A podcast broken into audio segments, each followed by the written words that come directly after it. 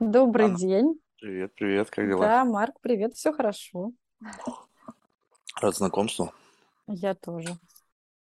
Допиваю кофе, чтобы проснуться, блин. Что-то сегодня как-то тяжело давалось мне. Подъем в 3 часа. Хорошо, что тебе помогает кофе. Мне нет. Честно сказать, уже как бы нет. Я его пью с 2 таблетками гуараны. То есть у меня уже такое... Приходится делать двойное эспрессо и 2 таблетки гуараны. Тогда что-то там спустя 10 минут начинает шевелиться. Тяжелая артиллерия. Артиллерия, да? Блин, ты знаешь, что вообще какая-то проблема. Я живу всю жизнь на стимуляторах. Ни одно, так другое, ни другое, так третье. Настолько ленивый и вялый мозг, что он прямо... Если ты вот чуть-чуть вот дал ему расслабуху, он скатывается в кисель, и потом оттуда вообще не вылезти. То есть это... Мне нужно постоянно какие-то триггеры, понимаешь? То есть мне нужно либо внешние, либо внутренние, либо еще какие-то, для того, чтобы хоть сколько-то вот этот процесс продолжался. Мне нравится, когда там что-то происходит. То есть вот я не люблю состояние такого, знаешь, внутреннего вакуума, когда вот как бы ты просто сидишь, вот как бы, знаешь, некоторые люди залипают, и все. И вот и это состояние для меня, как бы, знаешь, оно... Такое ощущение, что в этот момент я вообще точно не живу, то есть вообще ничего не происходит. И поэтому всячески стараюсь, чтобы туда не сваливаться. Ты как справляешься? Слушай, или у тебя проблем с этим нет? У тебя там бомбардируют идеи с утра до вечера, мысли клубятся? Нет. Очень по-разному бывает. Просто мне кажется, что вот в такие моменты, когда... что-то одолевает тебя извне, очень важно создавать какую-то внутреннюю опору и какую-то стабильность, которая не зависит ни от чего вокруг, потому что если ждешь этой стабильности извне, в наше время ее практически невозможно дождаться, вот поэтому приходится рассчитывать только на себя и на какие-то, знаешь, такие, возможно, небольшие ежедневные ритуалы, которые происходят с тобой независимо ни от каких внешних условий, и вот это немножечко мозгу помогает осознавать, что ты чем-то управляешь. Ну, это, естественно, такой запускающий механизм, сам по себе он ничего не меняет, вот, но, тем не менее, он помогает настраиваться, мне кажется, на определенные такие рельсы. Не, у меня другое. У меня наоборот, у меня суперстабильная жизнь, понимаешь? Вот это и та самая ловушка, которая меня втягивает в этот кисель. То есть, в принципе, я могу сейчас замереть, и все будет продолжаться вообще так, как оно идет. И, понимаешь, это очень сильно расслабляет. То есть, в принципе, у меня не хватает либо амбиций, либо желаний, либо чего-то залезть куда-то дальше. Ну, знаешь, чтобы как бы... А почему бы мне не завысить планку? Ну, то есть, ну, какого хрена, да? То есть, надо же постоянно быть амбициозным, там, что-то достигать. И вот если я это сделаю, то понятно, что там будет и нестабильность, там будет куча неопределенности, ответственности и так далее. Вот. Но я этого не делаю, потому что я не знаю, с чем туда идти. Ну, то есть, как бы, люди же идут с какими-то идеями. Мне недавно классную вещь сказали, что, как бы, и это удивительно, что до сих пор у меня этого нет, да? Ну, может быть, не удивительно. Может быть, удивительно по меркам того самого, как бы, вот, комьюнити предпринимателей, да? Вот у тебя есть миссия? У меня? Да. Ну, прям, чтобы ты могла сказать артикулированно. У меня миссия... Наверное, сейчас тебе об этом не скажу. Я бы сказала, что сейчас это скорее в процессе осознания. И как раз все мои жизненные изменения были связаны с тем, что я в разные периоды жизни понимала, что то, чем я вдохновлялась, то, что мне казалось очень классным, крутым, ну, для меня в какой-то мере потеряло смысл. И поэтому у меня начинались новые проекты какие-то, потому что я прям физически начинала себя плохо ощущать, когда у меня ничего не меняется. То есть это на уровне не то, чтобы я там себя заставляла или что-то еще, а я просто именно физически больше не могла, когда ничего не меняется. Но это, знаешь, это просто разные типы личности. Здесь нет никаких ни плохих, ни хороших вариантов, ни правильных, ни неправильных. Просто есть, кстати, различные системы, которые позволяют там определить свое типирование в этом вопросе, каких частей в тебе больше и так далее. Ну, это разные системы, но тем не менее. Ты веришь? То есть, ну, вот human design или что там? Нет, дело не только в них, есть очень разное. Ну, human design — это такая, наверное, не совсем научная история. Есть другая научная история. Мне кажется, все они околонаучные. Потому что, ну, представь себе, как бы, ну, понятно, что эта наука складывается на просто наблюдениях, там, не знаю, сотен, может быть, тысяч лет, да, какая-то там аккумулятивная практика. Но в целом, когда кто-то садится передо мной и говорит: я сейчас тебе расскажу о твоих проблемах, я могу сказать: иди ты в жопу. Ты в своих сначала разберись, в моих разбираться. Вот когда вот Илон Маск всем нам вживит что-то там, когда там будет 100% распаковка всех наших мыслей, как бы расшифровка каких-то вот этих вот нейронных вспышек, там, в какие-то образы, не знаю, там, смыслы, предложения, звуки. И вот когда потом будет достаточно классная интерпретация этого, вот это, знаешь, как это выглядит? Вот представь себе, что-то тема мысли скачет, ну ладно, пофиг. Короче, вот эти вот новые игрушки-то, когда text-to-image, ну, вот эти вот приложения, когда надо что-то написать, и потом из этого тебе эта система даст какое-то изображение. Некогда бывает делать, я раз и начинаю развлекаться. Знаешь, какая-нибудь мысль в голове, а что если, что это, насколько это будет интерпретировано вот этим какой-то железякой, и как это как будто бы живет в моей голове.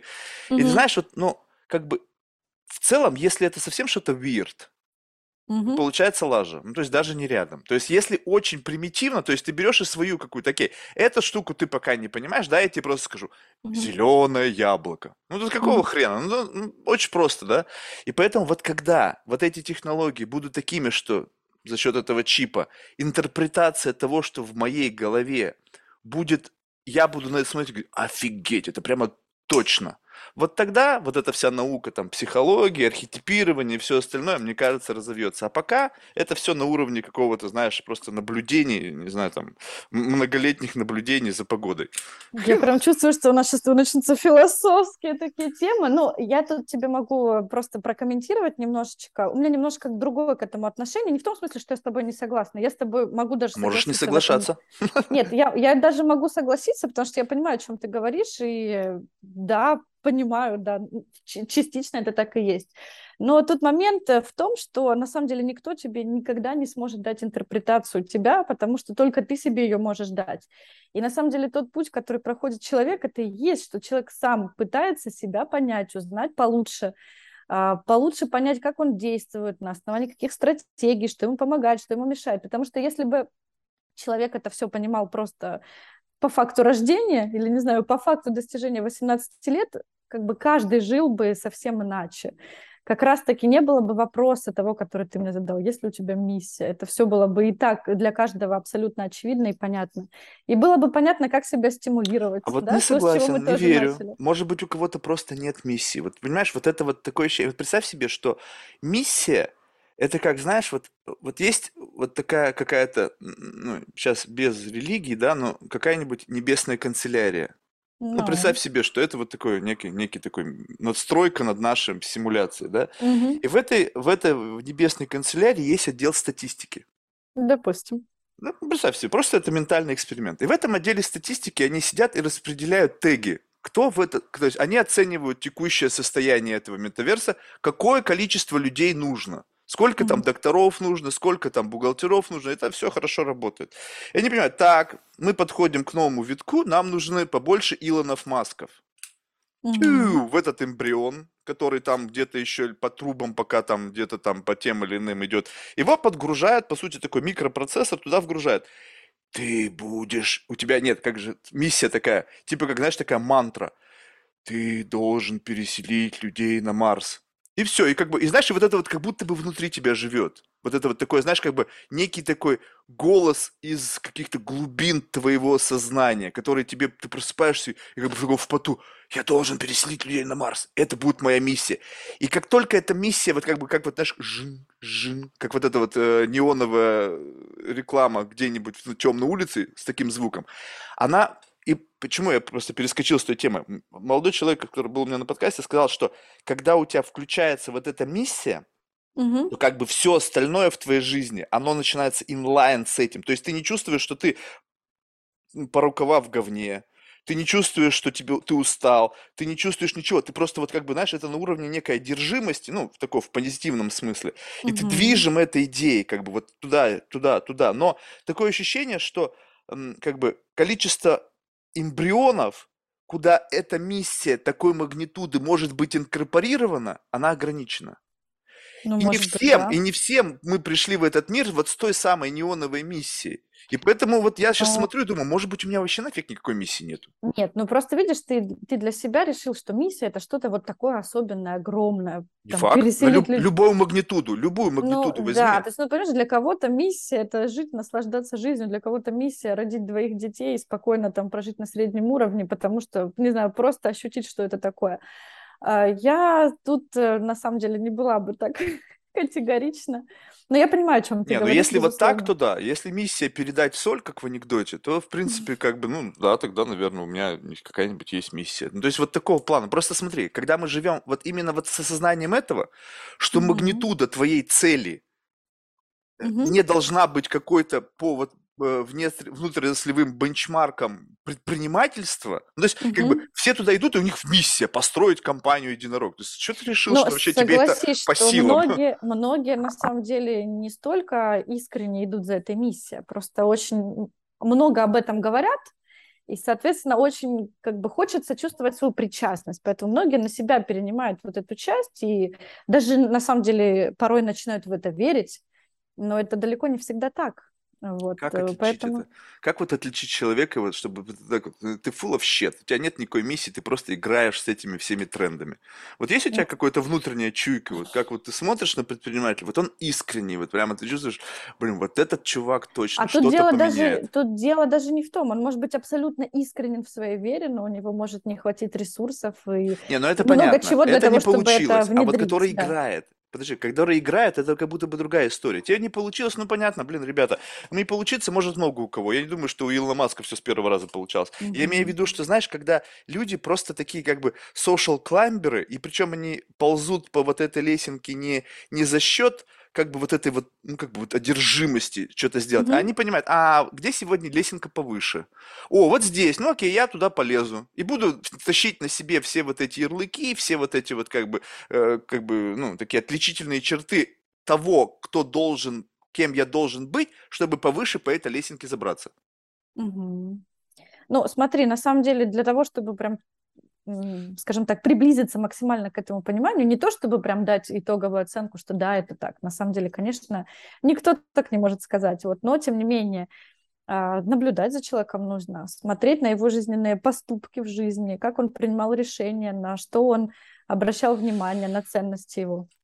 Вот. Потому что сейчас очень много действительно повторяют чужие слова, и это тоже путь, потому что как тебе сказать? Дело в том, что человек может на разных жизненных этапах идти к чему-то, да, и может ходить рядом со своей, как ты называешь это, миссией, рядом с делом своей жизни, но не понимать, что это оно, искать какие-то разные формы, и только через годы прийти там, к тому, что он хотел на самом деле, и понимать, что, да блин, я же все время ходил рядом. Но просто нужно было какой-то определенный путь пройти, чтобы это увидеть. Ценности очень важны, конечно, что человеком движет, хотя не всегда там смотришь, и какие-то меркантильные истории мешают человеку. Очень даже наоборот, очень часто они помогают, но по-разному бывает.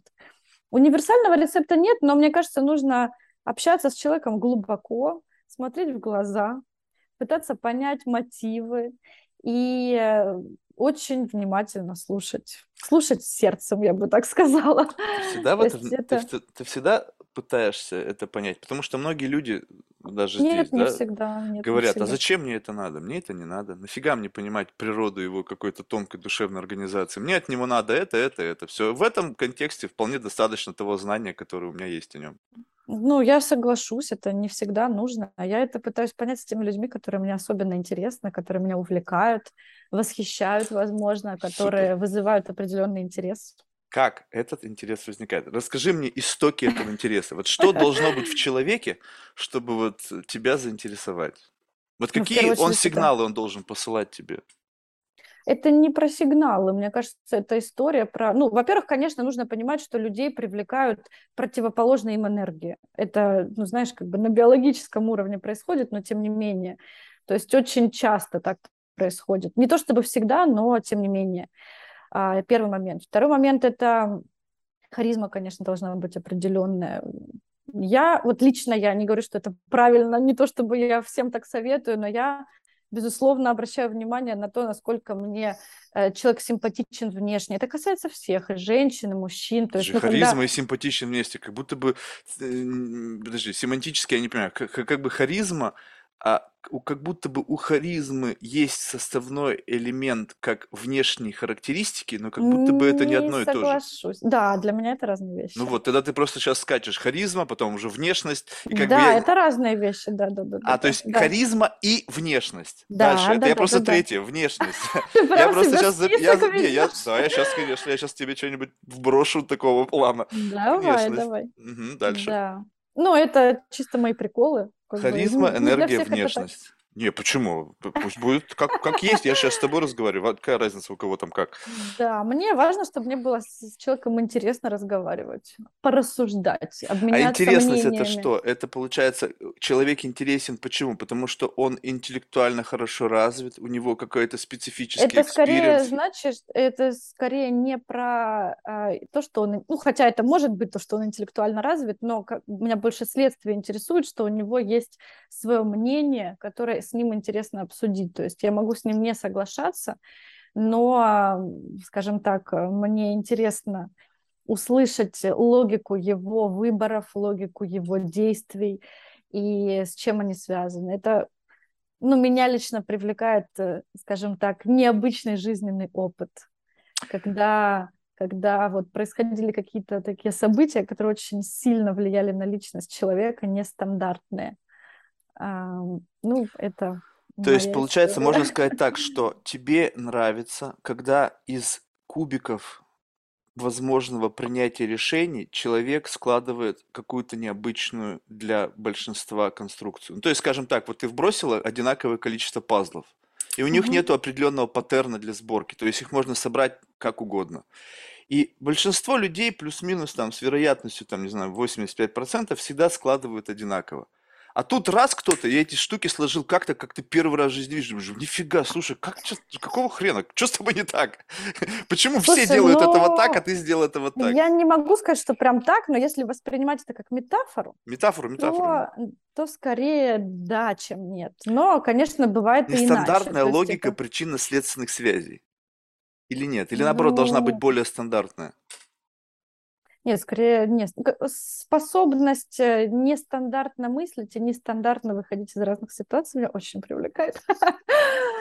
Понятно. То есть, в принципе, не совсем это понятно. Вот с харизмой. Можешь описать, что такое харизма? Ну, то есть, что это за ощущение от человека, у которого, на твой взгляд, завышенная либо харизма выше нормы?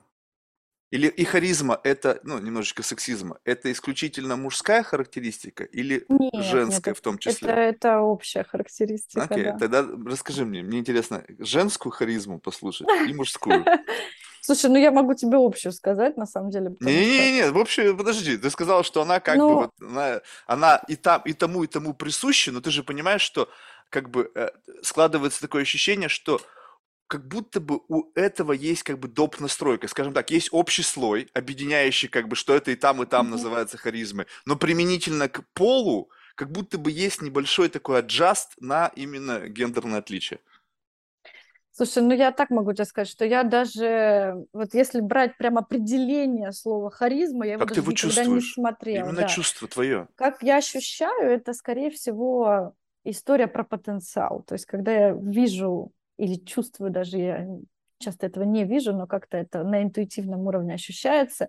И это не то, что оцифровывается в голове в слова, что ты посмотрел, почувствовал и себе сказал, что вот у чувака есть потенциал.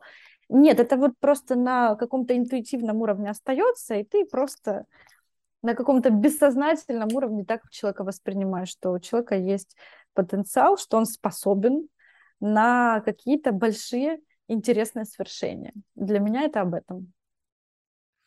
Харизма равно некий ощущаемый твоим на каком-то подсознательном уровне потенциал. Для меня, да. То есть это, скорее всего, не соответствует определению. Да, неважно. Знаешь, я тебе честно скажу, знаешь, как я живу в каком мире?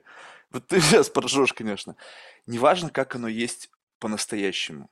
Важно, как оно записано в твоей голове. Ну, то есть понятно, что нужно делать аджаст, как бы, когда, вот, допустим, ты сталкиваешься с чем-то, слушай, говорит, Марк, у тебя какая-то херня в башке, посмотри, ты живешь в мире, где у тебя немножечко искаженное представление об этом. Окей, я иду туда, смотрю, о, точно. То есть чук-чук-чук-чук, откалибровываю. Но до той поры, пока ты не приняла решение это откалибровать, возможно, после этого разговора ты пойдешь в Википедию или там еще куда-нибудь, прочитаешь, что такое харизма, и такая подумаешь, а хочу ли я заменить то, что есть в моей голове, как бы семантическое какую-то основу харизмы, ну, то есть, чтобы далеко не уходить, потому что, мне кажется, в таких вещах там действительно этот в какой-то мере субъективный такой вопрос, да, то есть, как бы, наверняка есть такое общепринятое определение, но все равно каждый будет его трактовать по-разному. Сейчас задай вопрос 100 людям, и я думаю, что кто-то скажет потенциал, кто-то скажет там сексуальность, кто-то скажет там сила, кто-то скажет там страх. Ну, в общем, у кого у кого через что у него это проходит. Что любопытно. Ты знаешь, я не знаю, я вот сейчас сам себе задаю этот вопрос, что для меня харизма. У меня почему-то харизма – это сугубо мускулинное что-то. К женщинам, хотя я понимаю, что как бы там есть тоже что-то такое, я бы применил, наверное, немножко другое слово. Я бы применил, скорее всего, слово «обаятельность». Ну, то есть, понимаю тебя, да. Понимаешь, да? То есть как бы вот мужчина харизматичный, женщина обаятельная. Ну, то есть как бы вот так вот, потому что как бы симпатичный или там обаятельный мужчина, можно такое сказать, но это, скорее всего, говорит женщина. Если мужчина говорит о другом мужчине, что он обаятельный, ну, согласна. Ну, тут как бы... То есть я могу сказать, что, блин, красавец мужик, вот, ну, блин, не знаю, Брэд Питт, красавчик, тут вопросов нет. То есть я признаю мужскую красоту, и, знаешь, если честно, как бы жутко завидую тем, кому ничего не нужно делать, чтобы вокруг него возникал целый... Ну, очень много женщин, да, было. Вот, поэтому в этом отношении я здесь как бы вот почему-то так чувствую. И если говорить именно о мужской харизме, то для меня это проявление некой альфовости. Вот это, знаешь, показывают в фильме там, Discovery, да, когда волки в стае, и один и другие каким-то хреном понимают, ну его нахер. Ну, то есть я даже не буду пытаться пробовать, потому что неизвестно. Тут, конечно же, есть какая-то, видишь, сразу же мускулинный аспект, да, то есть какая-то альфа-самцовость и еще что-то. И даже если это не демонстрация агрессии, ты просто чувствуешь какую-то внутреннюю силу и энергию. Вот именно ощущение внутренней силы и энергии. И это какой-то такой комбинаторный образ. Да, для меня как раз это и есть то, что я назвала потенциалом. Ну, то есть это максимально близко к тому, что я под этим имела в виду. То есть я тебе просто помог расширить это представление. Ну, к энергии. Ну, в принципе, я тебе энергию сказала. Потенциал, да. Энергия тоже интересна. Вот энергия, ты сказал, тебя привлекает как бы обратная сторона. То есть как будто бы... Вот, ну, не то, чтобы меня это обязательно привлекает. Это в целом такая людская тема. Очень редко. Ну...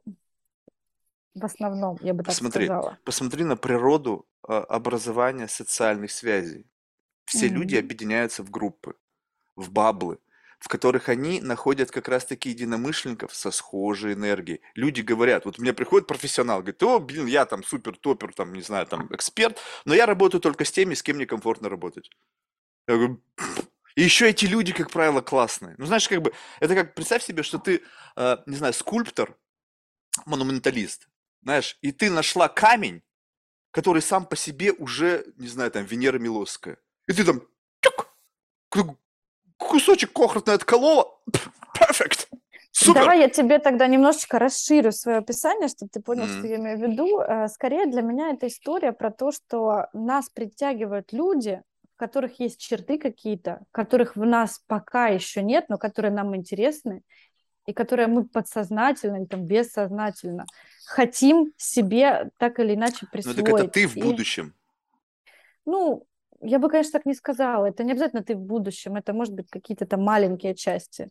Вот. Но, тем не менее, то есть ты понимаешь, что... То есть как бы тут в чем я с тобой соглашусь, что если бы во мне этого вообще не было, я бы этим и не заинтересовалась. То есть, ну, грубо говоря, если я... То есть это не совсем таки противоположность, это просто недостаток чего-то, какой-то внутренний зов, который пока не раскрылся. Да, то есть, ну, условно, если я не хочу сидеть на горе, я не буду точно завидовать человеку, который там сидит и в дзене круглосуточно медитирует, да, просто меня это... Я пройду мимо и даже забуду об этом. Вот. А если это что-то такое, что во мне немножечко есть, но, тем не менее, не раскрыто, не то чтобы недостатком является, а скорее не раскрыто, то, да, вероятно, тебя что-то удивляло захочет. В себе? Вот, знаешь, вот такое вот какое-то открытие, такое, знаешь, self-discovery, когда ты... Я могу рассказать о совсем недавнем, вот просто свежем. Давай. Вот мы с тобой как раз начали про то, что в типирование ты не веришь, вот, но, тем не менее, могу рассказать там в качестве примера. Я проходила миллион разных вариантов того, как тебя типируют, и я в целом не поддерживаю идею того, что вот есть один тип, вот он такой, есть другой тип, вот он такой. На самом деле я абсолютно уверена, что в нас есть все, и просто вопрос в пропорциях, вопрос в том, что мы выбираем и так далее. Но, тем не менее, вот очень такой интересный момент. Недавно я проходила тренинг по коммуникациям, но с такой научной моделью, основанной на транзактном анализе. Он представляет из себя то, что ты проходишь тест, такой цифровой официальный тест, который расшифровывается не просто специалистом каким-то, а вот именно научно расшифровывается с помощью технологий, скажем так. И они определяют, в тебе есть все типы, опять-таки, но они определяют по твоим ответам, какое количество в тебе доминирует тех или иных типов, я бы так сказала. И вот очень интересно было. То есть мы сначала сдали этот тест, на следующий день у нас начинается тренинг. Они вначале рассказывают о том, какие там есть типы, что им присуще. Я для себя понимаю, вот я бы, конечно, было бы классно, если бы я вот этими и вот этими обладала типами. Но, наверное, это не про меня, потому что я вот понимаю, что я вот здесь не так действую, здесь не так, здесь не так. Вот. И потом, когда мне дают расшифровку, они мне показывают, что именно вот эти два, которые для меня показались самыми классными, они мне как раз и присущи в доминанте. И интересная тема. То есть я, когда это увидела... Ты же понимаешь, что... Подожди, я понял. Да я, извини, что перебиваю. Но ты понимаешь, вот представь себе, что это все глобальный развод. И тебя просто фреймят. Они видели, что у тебя в минусе, и они наверняка подумали, она же не дура, она наверняка это чувствует. И они говорят, давайте мы ей зашкалим вот эти, и тем самым повысим ее самооценку, уровень ее ожиданий, уровень ее всего. Ты это увидел, и такая, вау! И тебя хукнули. Смотри, тут все очень просто. Тут ты можешь смотреть на любой результат теста и видеть в нем развод, и тогда ты из него ничего не сможешь. Я не на результаты теста смотрю, я смотрю на организаторов этого курса. Как ты разводил? Тут, понимаешь, тут как бы история... Я понимаю, о чем ты. Я, на самом деле, с самого начала нашего интервью вижу твое отношение к этой истории. Это прекрасно, что оно у тебя такое прямо линейное. Я этому очень рада, на самом деле. Но тут же, понимаешь, как бы история, что когда ты... когда ты отрицаешь определенные вещи, ты не можешь из них взять пользу и ресурс. То есть, это плохо или хорошо, я не знаю. Ты берешь ресурсы и пользу из других вещей. Окей, не словно отрицать, а поставить под сомнение. Не обрубать это. То есть, неважно, ты, я, имея это в виду, я продолжаю этот путь, раз уж я здесь. Но не то, что, знаешь, нет, точно, Марк, ты занижаешь, ты, ты, там, не знаю, ты девальвируешь ценность, там, принижаешь. Окей, нет. Один из многообразия вариантов, но он есть. И его держишь в уме. Конечно, и поэтому я тебе и говорила, что я не считаю ни один из вариантов там какой-то абсолютно точный или что-то еще. Но я немножечко по-другому мыслю. Я, когда получаю какую-то информацию, я для себя принимаю решение, она мне помогает или она мне мешает. И если я понимаю, что эта информация мне помогает, я из нее точно смогу сделать ресурс. А если я буду думать о том, что эта информация, почему она плохая, почему она неправильная, что в ней плохо, почему кто кого разводит, я из нее ресурс взять не смогу. И, это тоже выбор каждого. Ты хочешь брать ресурс или не хочешь. Есть такая тема очень интересная, когда... Понимаешь, когда ты хочешь взять, возьмем там тренинг или, не знаю, какого-то любого специалиста, если ты хочешь получить пользу, то ты ее получишь даже у очень плохого специалиста. Ты придешь на очень плохой тренинг и увидишь там новые моменты, как не надо проводить тренинг, и для тебя это будет супер полезно, если ты пришел с желанием свою пользу взять и получить. А есть другой настрой, когда ты приходишь и ты вроде не обесцениваешь, ты вроде как что-то берешь, но то, насколько это в итоге помогает тебе, оно просто гораздо меньше, чем могло бы быть. И это, ну, неплохо, не хорошо, это есть просто разная жизненная стратегия. Никуда не приходишь, а просто смотришь вглубь себя. Там все ответы, там не нужны никакие тренинги, никакие внешние вбросы, конечно, ничего. И поэтому, ты знаешь, вот я лично иду по жизни как? Вот у меня есть проблема, вот она жизнь. Жизнь – это череда проблем, каких-то преград, полоса препятствий такая длиной в жизнь. Такой, знаешь, как бы буткэмп, ты то в говно, то на какую-то херню, то ты там, ну, в общем, постоянно какое-то сопротивление. Сейчас у меня отрезок жизни относительно ровный. Ну, то есть, как бы, даже можно не идти, она как бы еще и едет. Платформа это. Вот. И если ты с чем-то столкнулся, говоришь, о, тяжело, и как бы абсолютно логично, люди говорят, окей, зачем мне нужны все эти курсы, все еще? Кто-то об этом много думал.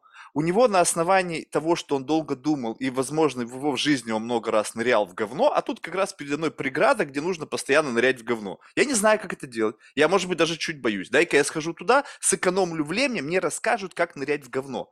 Но поэтому, вот почему у меня сразу же возникает вопрос. То есть, представь себе, вот ты приходишь на курс, неважно какой, вот кто перед тобой сидит, вот откуда у тебя вот вера этому человеку, что именно эти знания ты вообще хоть в принципе, хоть сколько-то должна применить к себе. Вот это же все равно как бы чувство... Но ты как раз и слушаешь себя. Просто, вот, во-первых, мы с тобой говорим о разных жизненных стратегиях. Есть жизненная стратегия, когда ты сам варишься в себе, в собственной рефлексии, саморефлексии.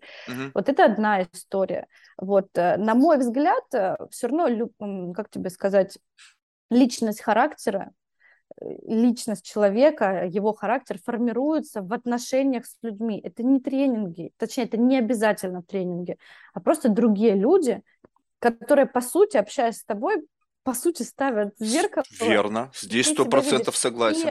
И это могут быть любые люди. То есть, ну, как бы, просто у каждого свои. Кому-то нужен психолог, кто-то никогда в жизни не пойдет к психологу. Ни одна из этих стратегий не является абсолютно правильной или абсолютно неправильной. То есть у тебя есть определенные потребности, ты идешь, закрываешь их там, либо у тебя нет потребности туда идти, у тебя вообще на это нет отклика, ты так не делаешь, и для тебя это правильно, и как бы никто не вправе тебя в этом упрекнуть. Вот, я с тобой согласен, но тут, понимаешь, просто разница в том, понимаешь, вот я тебе сейчас скажу, вот представь себе, мы сейчас возьмем, я ведь с тобой полностью согласен, то есть ты такой самоучка, но люди вокруг тебя, это как некий такой... фитнес, да, то есть они, какие-то жизненные ситуации, ты наталкиваешься своими заблуждениями на какие-то внешние ситуации, люди тебе говорят, слушай, что-то не то, и ты как бы начинаешь делать что-то джаз. Окей, с этим все понятно. Вот представь себе, когда ты встречаешься с людьми, уровень ваших коммуникаций, он не такой, что, знаешь, как бы ты разговариваешь с каким-то там всезнающим там каким-то оракулом. Ты просто разговариваешь со своей подругой, вдруг она тебе что-то вбрасывает, и ты такая просто думаешь, нифига себе. То есть как-то, почему вот я это так не понимала? То есть это такой органический уровень инсайта, где другой человек явно не хотел как бы хукнуть тебя, не вбросить тебе какой-то когнитивный крючок. Когда мы говорим о вот этих всех коучах, там, психологах, все остальное, они это умеют делать, они вбрасывают тебе что-то, что тебе просто от этого становится кайфово.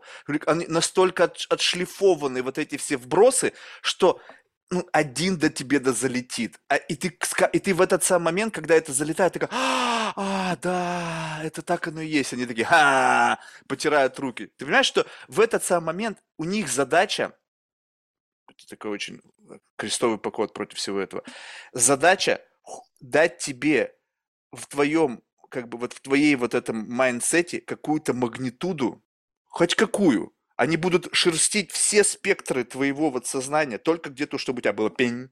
И там дальше ты такой, ой, я сходил, у меня был классный инсайт.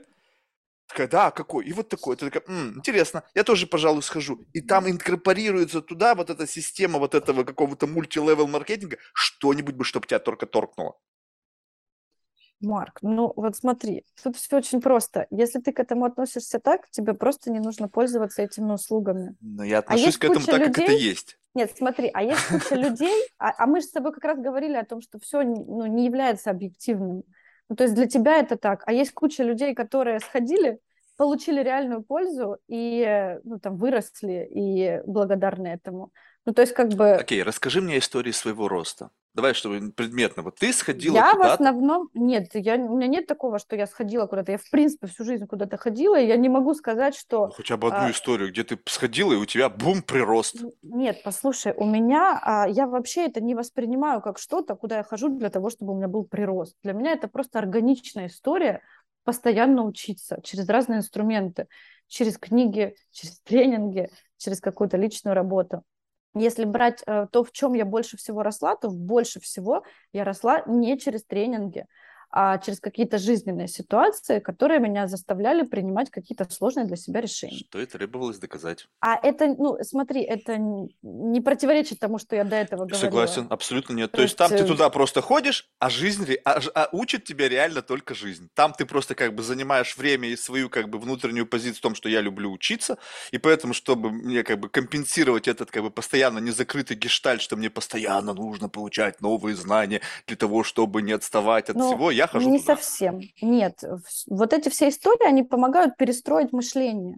То есть, понимаешь? То есть, как бы, если бы были только жизненные ситуации, в жизненных ситуациях, особенно в стрессовых, мы, как правило, используем одни и те же стратегии, по которым мы боремся с этими ситуациями, либо их преодолеваем. Эти стратегии, во-первых, не всегда эффективны, во-вторых, они не всегда нам помогают. Вот. Но, тем не менее, то есть, как бы, вот эта вся работа, которая кому-то нужна, кому-то не нужна. Вот, соответственно, как бы кто-то для себя ее видит эффективной, кто-то нет, но, тем не менее, она помогает определенным образом действовать, опять-таки, в этих разных жизненных ситуациях.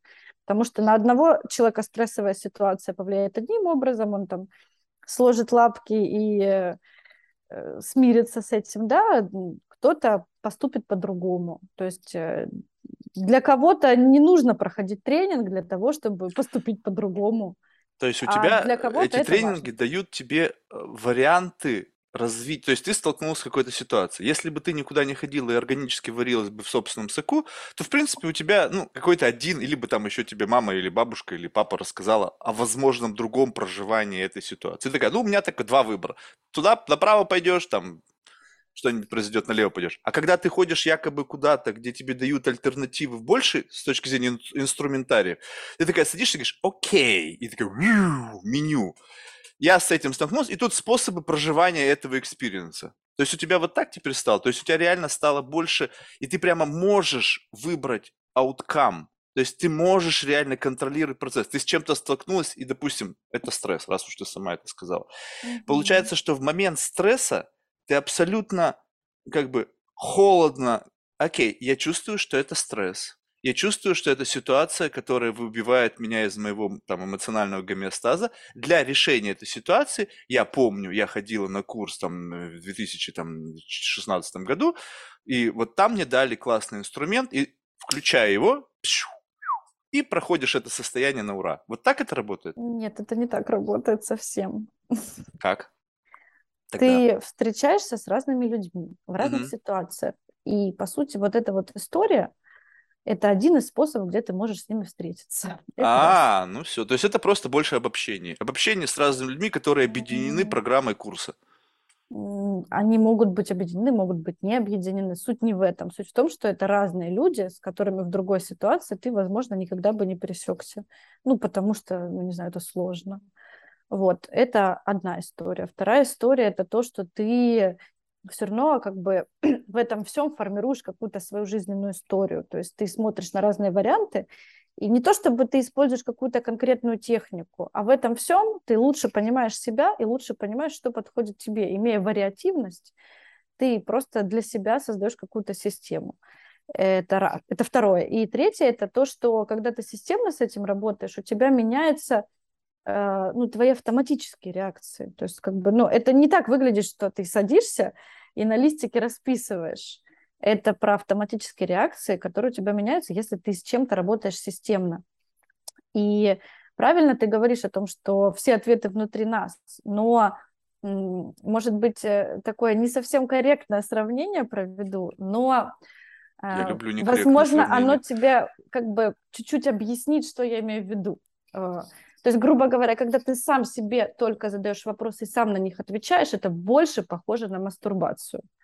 А когда ты работаешь с кем-то, неважно, это там коуч, или это тренер, или это, ну, не знаю, просто там мудрый человек, с которым ты общаешься, и которому ты не безразличен, который тебя не просто навязывает какое-то мнение, а, не знаю, помогает тебе найти твой собственный ресурс и твои собственные решения. Это уже больше похоже на другие отношения, то есть на мастурбацию. Я представил себе, что обычно я мастурбирую на публику.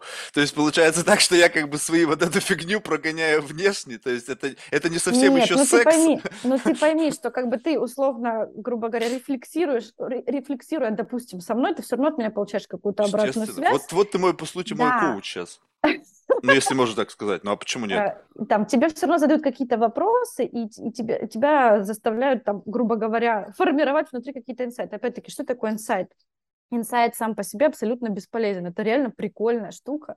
И ты такой можешь сидеть и говорить: вау, у меня инсайт, но он абсолютно бесполезен, если он тебя не заставляет что-то делать. Ну, вот конкретное, для того, чтобы этот инсайт применить. Ну, это для меня как наркотик просто. То есть ты что-то вдуло себе и как бы вау, и все, и достаточно. Ну, вот как наркотик. То есть, да, он тебе приколен в тот момент, когда ты его получаешь. Но он, по сути, тебя ни к чему не ведет, если ты с этим дальше ничего не делаешь. Вот, собственно, и все. То есть, ну, как бы... Это, знаешь, это очень такая тема интересная, что чем больше ты обучаешься, тем сложнее тебе удивиться. Ты вообще потом жопа просто не удивляет ничего. Да, и такой говоришь: да, блин, и это я знала, и это я знала, и это я знала, и тут меня не удивили. Но это естественно, потому что когда ты совсем ничего не знаешь, ты удивляешься там даже самому простому, тому, что вообще не является чем-то особенным. Ну, а когда вот ты знаешь, что 90%... Подожди, вот тут еще очень важно, что вот удивление разного типа. Вот, допустим, удивление бывает какое? Бывают как бы энциклопедические факты, исторические какие-то континуумы, интересные научные открытия. Они тоже удивляют, но они удивляют на уровне просто знал-не знал. Как бы знал и как бы офигеть, какое большое, я не знал, ну и дурак, да? То есть как бы так ты прожил там столько лет и не зная об таких интересных вещах. А меня же с точки зрения инсайтов интересует то, что изменяет мою картину мира. Ну, я с тобой абсолютно согласна. Не то, что я не знал, что там, не знаю, там земля плоская, да, и тут мне вдруг сказали, а то, что вот принципиально именно твой жизненный уклад меняет. Ну, я бы даже, знаешь, сказала, согласна с тобой, но для меня это даже не столько мой жизненный уклад, сколько мои знания о себе. Ну, это почти то же самое, что ты сказал. О себе и мире. Да, о себе в этом мире, да, наверное, как-то так. То есть это может не повлиять по факту на, не знаю, там, вот именно на жизненный уклад, как ты сказал, но может изменить то, как я видела, например, себя или видела там свои какие-то стратегии и так далее. Вот когда вот эти моменты видишь, это очень вдохновляет. Расскажи мне, вот однажды ты увидела то, как, ну, то есть вот один из инсайтов наверняка был, когда ты сказала, вот сейчас ты описываешь, что когда ты видишь себя как бы со стороны. Да.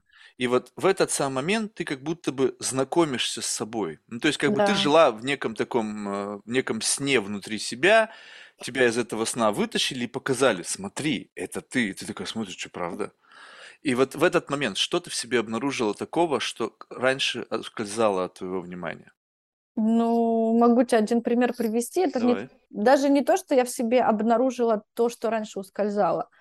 То есть у меня был очень долгий жизнь... Ну, не то, что долгий. Вот если брать там мою историю, там в школе, например, как я действовала там на первых курсах университета. То есть это была история, когда я вообще ничего не боялась, шла куда надо, куда хотела, открывала любые двери практически ногой, и мне вообще было с этим норм. У меня было абсолютно все хорошо с дерзостью, абсолютно меня не смущала там ни разница в возрасте с каким-то руководством, я могла спокойно сказать там то, что я думаю и то, как считаю.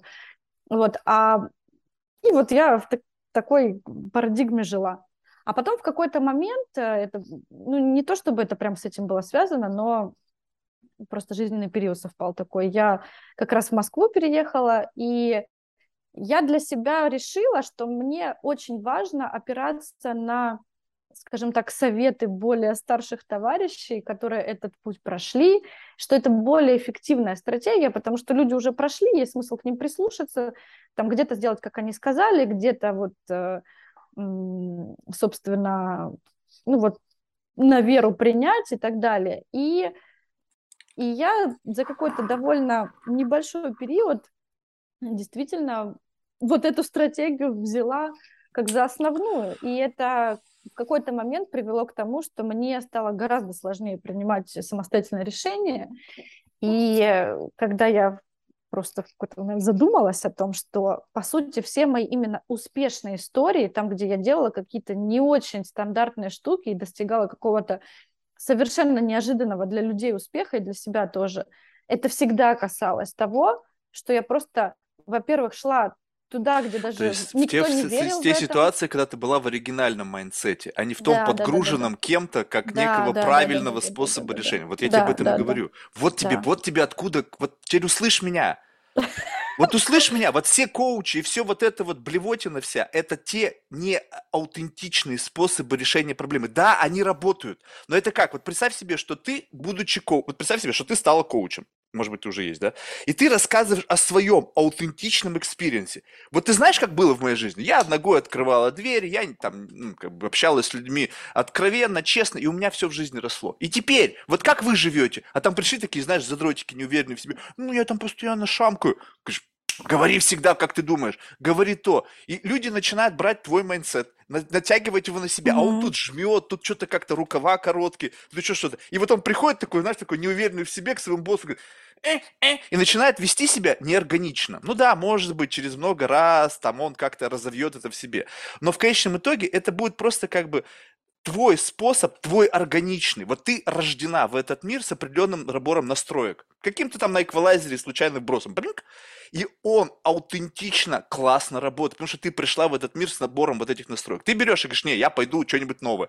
Ты приходишь, ты даешь как будто бы доступ к этому эквалайзеру. Там, наверное, подписываешь какой-то дисклаймер. Я согласна, не все там, бла-бла-бла. И они заходят в эти корневые настройки. Так, что у него тут есть? Давайте мы сделаем наш. Вот как это? Есть там уровень там поп, мьюзик, джаз, рок. Они такие, сегодня у нас настройка имени там Тони Роббинса. Брык, что-то выстроилось. Ты такая, о, что-то по-другому, что-то изменилось. И отправляешься в этот мир, и ты понимаешь, что да, изменилось. Насколько это помогает тебе реально решать проблемы? Ну, может быть, где-то и помогает. Если попадаешь в бабл, где все сонастроены, внутри этого бабла есть определенная специфика поведения, как бы, как это, некий такой майндсет, и у всех одинаковые настройки. Что нужно делать? Нужно быть inclusion, нужно там быть позитивным, нужно там быть мягким, и там не нужно убавить цинизм и все остальное. И все такие классные, все такие, как будто бы все всегда под кайфом. И в этом состоянии, конечно, самый правильный способ быть инлайн с политикой вот этого настроек, этого бабла. И тогда ты будешь получать максимальные бенефиты. Но ты будешь одна из миллионов или тысяч или сотен, не знаю, людей в этом бабле, которые следуют этому бенчмарку. Только ты вернулась, откатилась до оригинальных настроек, у тебя как будто бы все изменилось. Ты понимаешь, что это просто какие-то зомби, которые двигаются по определенному сценарию. Бам-бам-бам-бам. И ты такая, о, прикольно. Но в этот самый момент этот бабл, если ты продемонстрируешь свою инаковость, начнет тебя атаковать. Ну, как это, знаешь, как это, иммунитет начинает бороться. Если ты сумеешь правильно, как бы, подстроиться под эту ситуацию, как бы, давать им сигналы, что ты, как бы, такая, как они, но действовать так, как, ну, более технично, то есть так же, как аутентично, но в то же время понимая правила игры. И вот тогда, мне кажется, ты начнешь, и как ты сейчас описываешь, когда я принимала решение именно так, я достигала максимальной эффективности. Как только я стала действовать так, как мне сказали умные товарищи, все было не так классно. Как тогда? Объясни мне.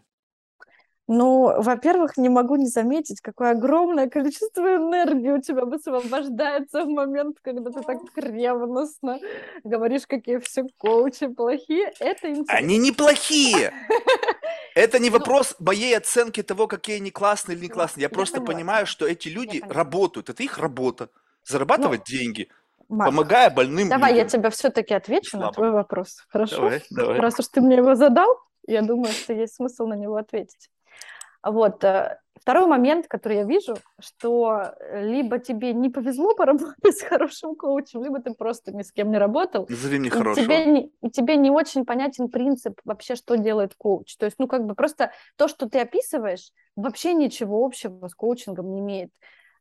Если брать стандарты вообще коучинговых организаций всемирных, которые вот работают по-нормальному, не курсы 10-дневные закончили, они вообще не имеют тебя права навязывать свое мнение и рассказывать тебе, что тебе делать. Это но они именно этим и занимаются. Подожди, ну, камон, ну, ты серьезно?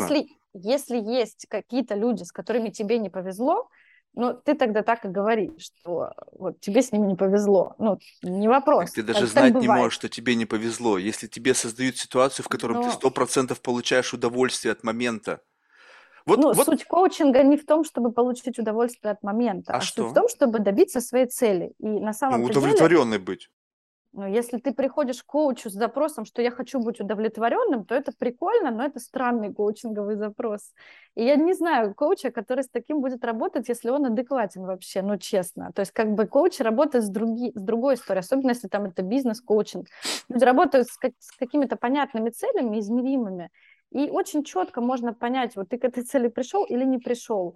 И если ты реально, ну, как бы цели не имеешь, а просто имеешь какое-то там негативное состояние, и приходишь, говоришь, я, типа, хочу себя чувствовать прикольно, ну, я говорю, я, безусловно, понимаю, что, наверное, такое бывает, но, опять-таки, я с таким не сталкивалась. Это не очень конструктивный запрос, и вряд ли... Вот видишь, ты сейчас мои запросы обесцениваешь. А почему нет? Люди пришли в этот мир получать удовольствие от жизни. То есть ты для этого, вот смотри, ты с этим можешь пойти к подружке, там, не знаю, к другу, ну, грубо говоря, то есть, да, но не к человеку, который, ну, там, к психологу, наверное, даже, к психологу, хорошо, да, но коучинг это просто другая история. Какой стандартный, на твой взгляд, коучинговый запрос, который можно чисто с точки зрения метрики померить? Ну, любой бизнес-запрос ты берешь. Например? Ну, что я не могу выступать на публике. Это коучинговый запрос? Ну, он может быть частично коучинговый. Если ну, такой, это... давай самый такой бенчмарковый, чтобы нам было проще. Ну, господи, ты находишься на одной ступени, хочешь стать руководителем отдела, условно. Ты вот сейчас ведешь интервью в Zoom, да, выкладываешь их на YouTube, а хочешь иметь свое шоу на телеканале, не да, хочу. Которое... Ну, я тебе пример привожу, условно. Ты-то можешь не хотеть, я тебе просто пример привожу. То есть тебе кажется, что, ну, как бы в целом-то ты можешь этого достичь. Ну, тебе там не очевидно, как. Есть какие-то, откуда возможно... коуч знает об этом? Он что, делает? Задача коуча – задавать тебе вопросы для того, чтобы ты сам нашел все эти ответы и ресурсы в себе. Совершенно верно. Все. То есть, получается, все ответы есть в тебе. И если ты будешь сам себе задавать вопросы, ты можешь на них ответить, не приходя к коучу. Если ты способен задавать себе вопросы, которые тебя двигают на той скорости, которая тебе нужна, то да. То есть тут история, знаешь, как с менторингом, когда тебе просто ты можешь то же самое сделать в более короткий срок. Вот у нас, знаешь, у нас был акселератор, ну он и есть, собственно, который мы делали для стартапов ранних стадий, венчурных проектов. И на самом-то деле, ну, как бы, почему такие проекты всегда идет большой отбор? Потому что, ну, как бы, никто не выбирает стартапы, которые не способны вырасти сами. Ну, как бы, если стартап не способен вырасти сам, он, скорее всего, не нужен акселератору. Но акселератор помогает ему сделать это быстрее. И в этом ценность.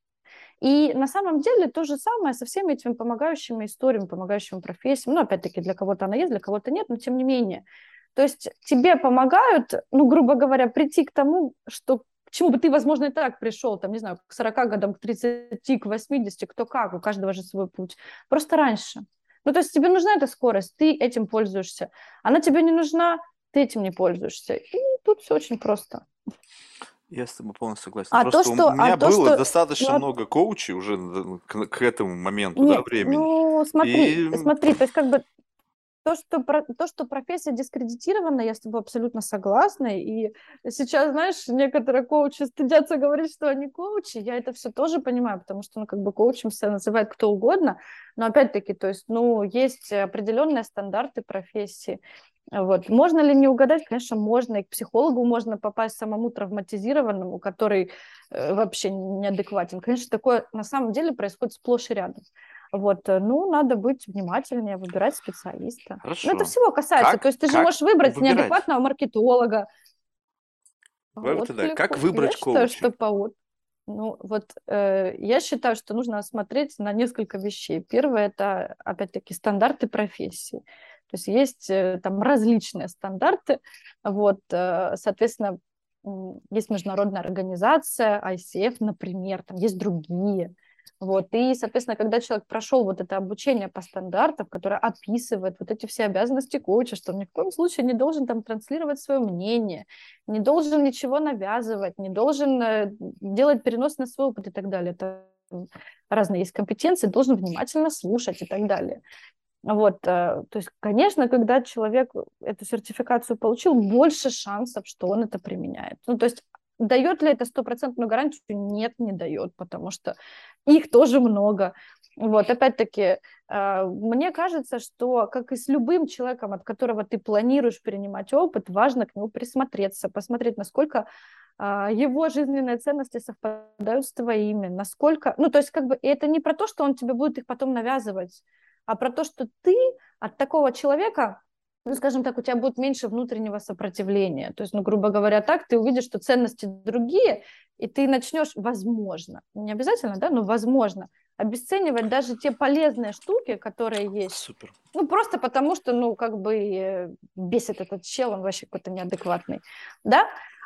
И, соответственно, ну, как бы вот за этим наблюдать. То есть вот. Тебе человек все равно должен быть приятен, как бы то ни было. То есть, ну, потому что это бывает регулярная работа, бывает нерегулярная, но тем не менее. То есть, слушай, вот я как-то так себе это вижу. Это очень классное подмечание. Я действительно тебе могу сказать, что я здесь полностью с тобой согласен. Mm-hmm. Но вот знаешь, как это происходит? Вот я тебе могу сказать, что это действительно чувство.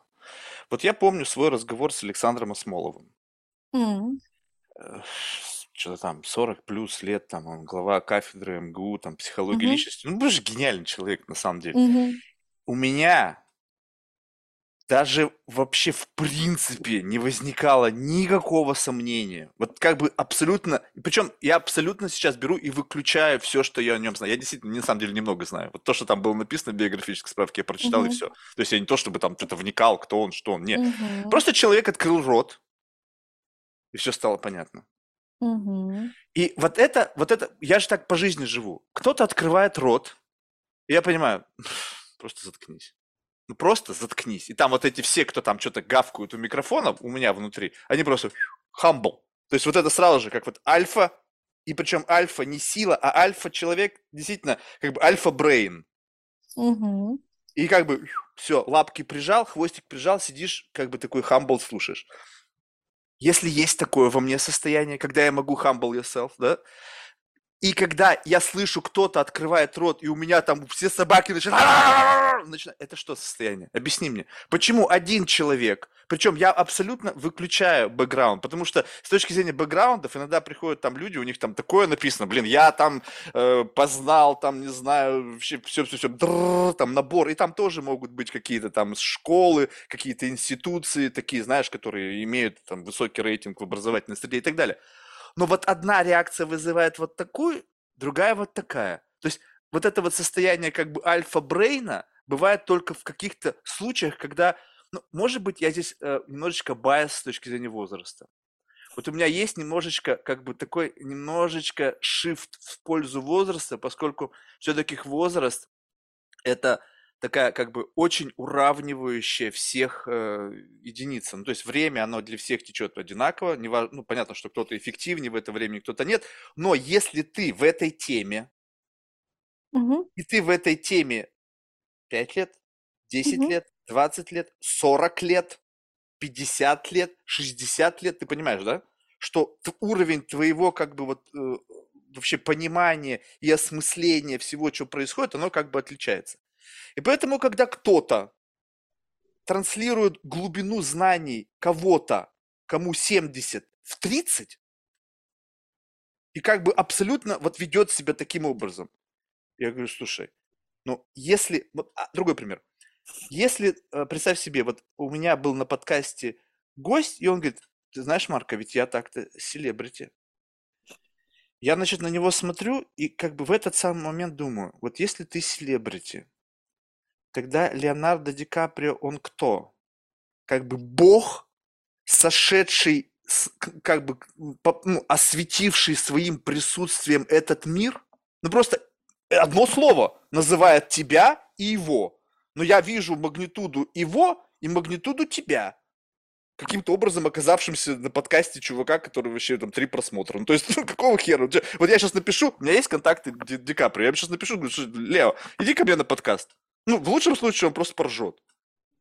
Ну, явно он ко мне не придет, ну, что сказать, что мне делать нехер, я могу куда угодно прийти, блин, там будут миллионы аудитории. Ну, то есть, понимаешь, да, и в этот самый момент у меня такие весы.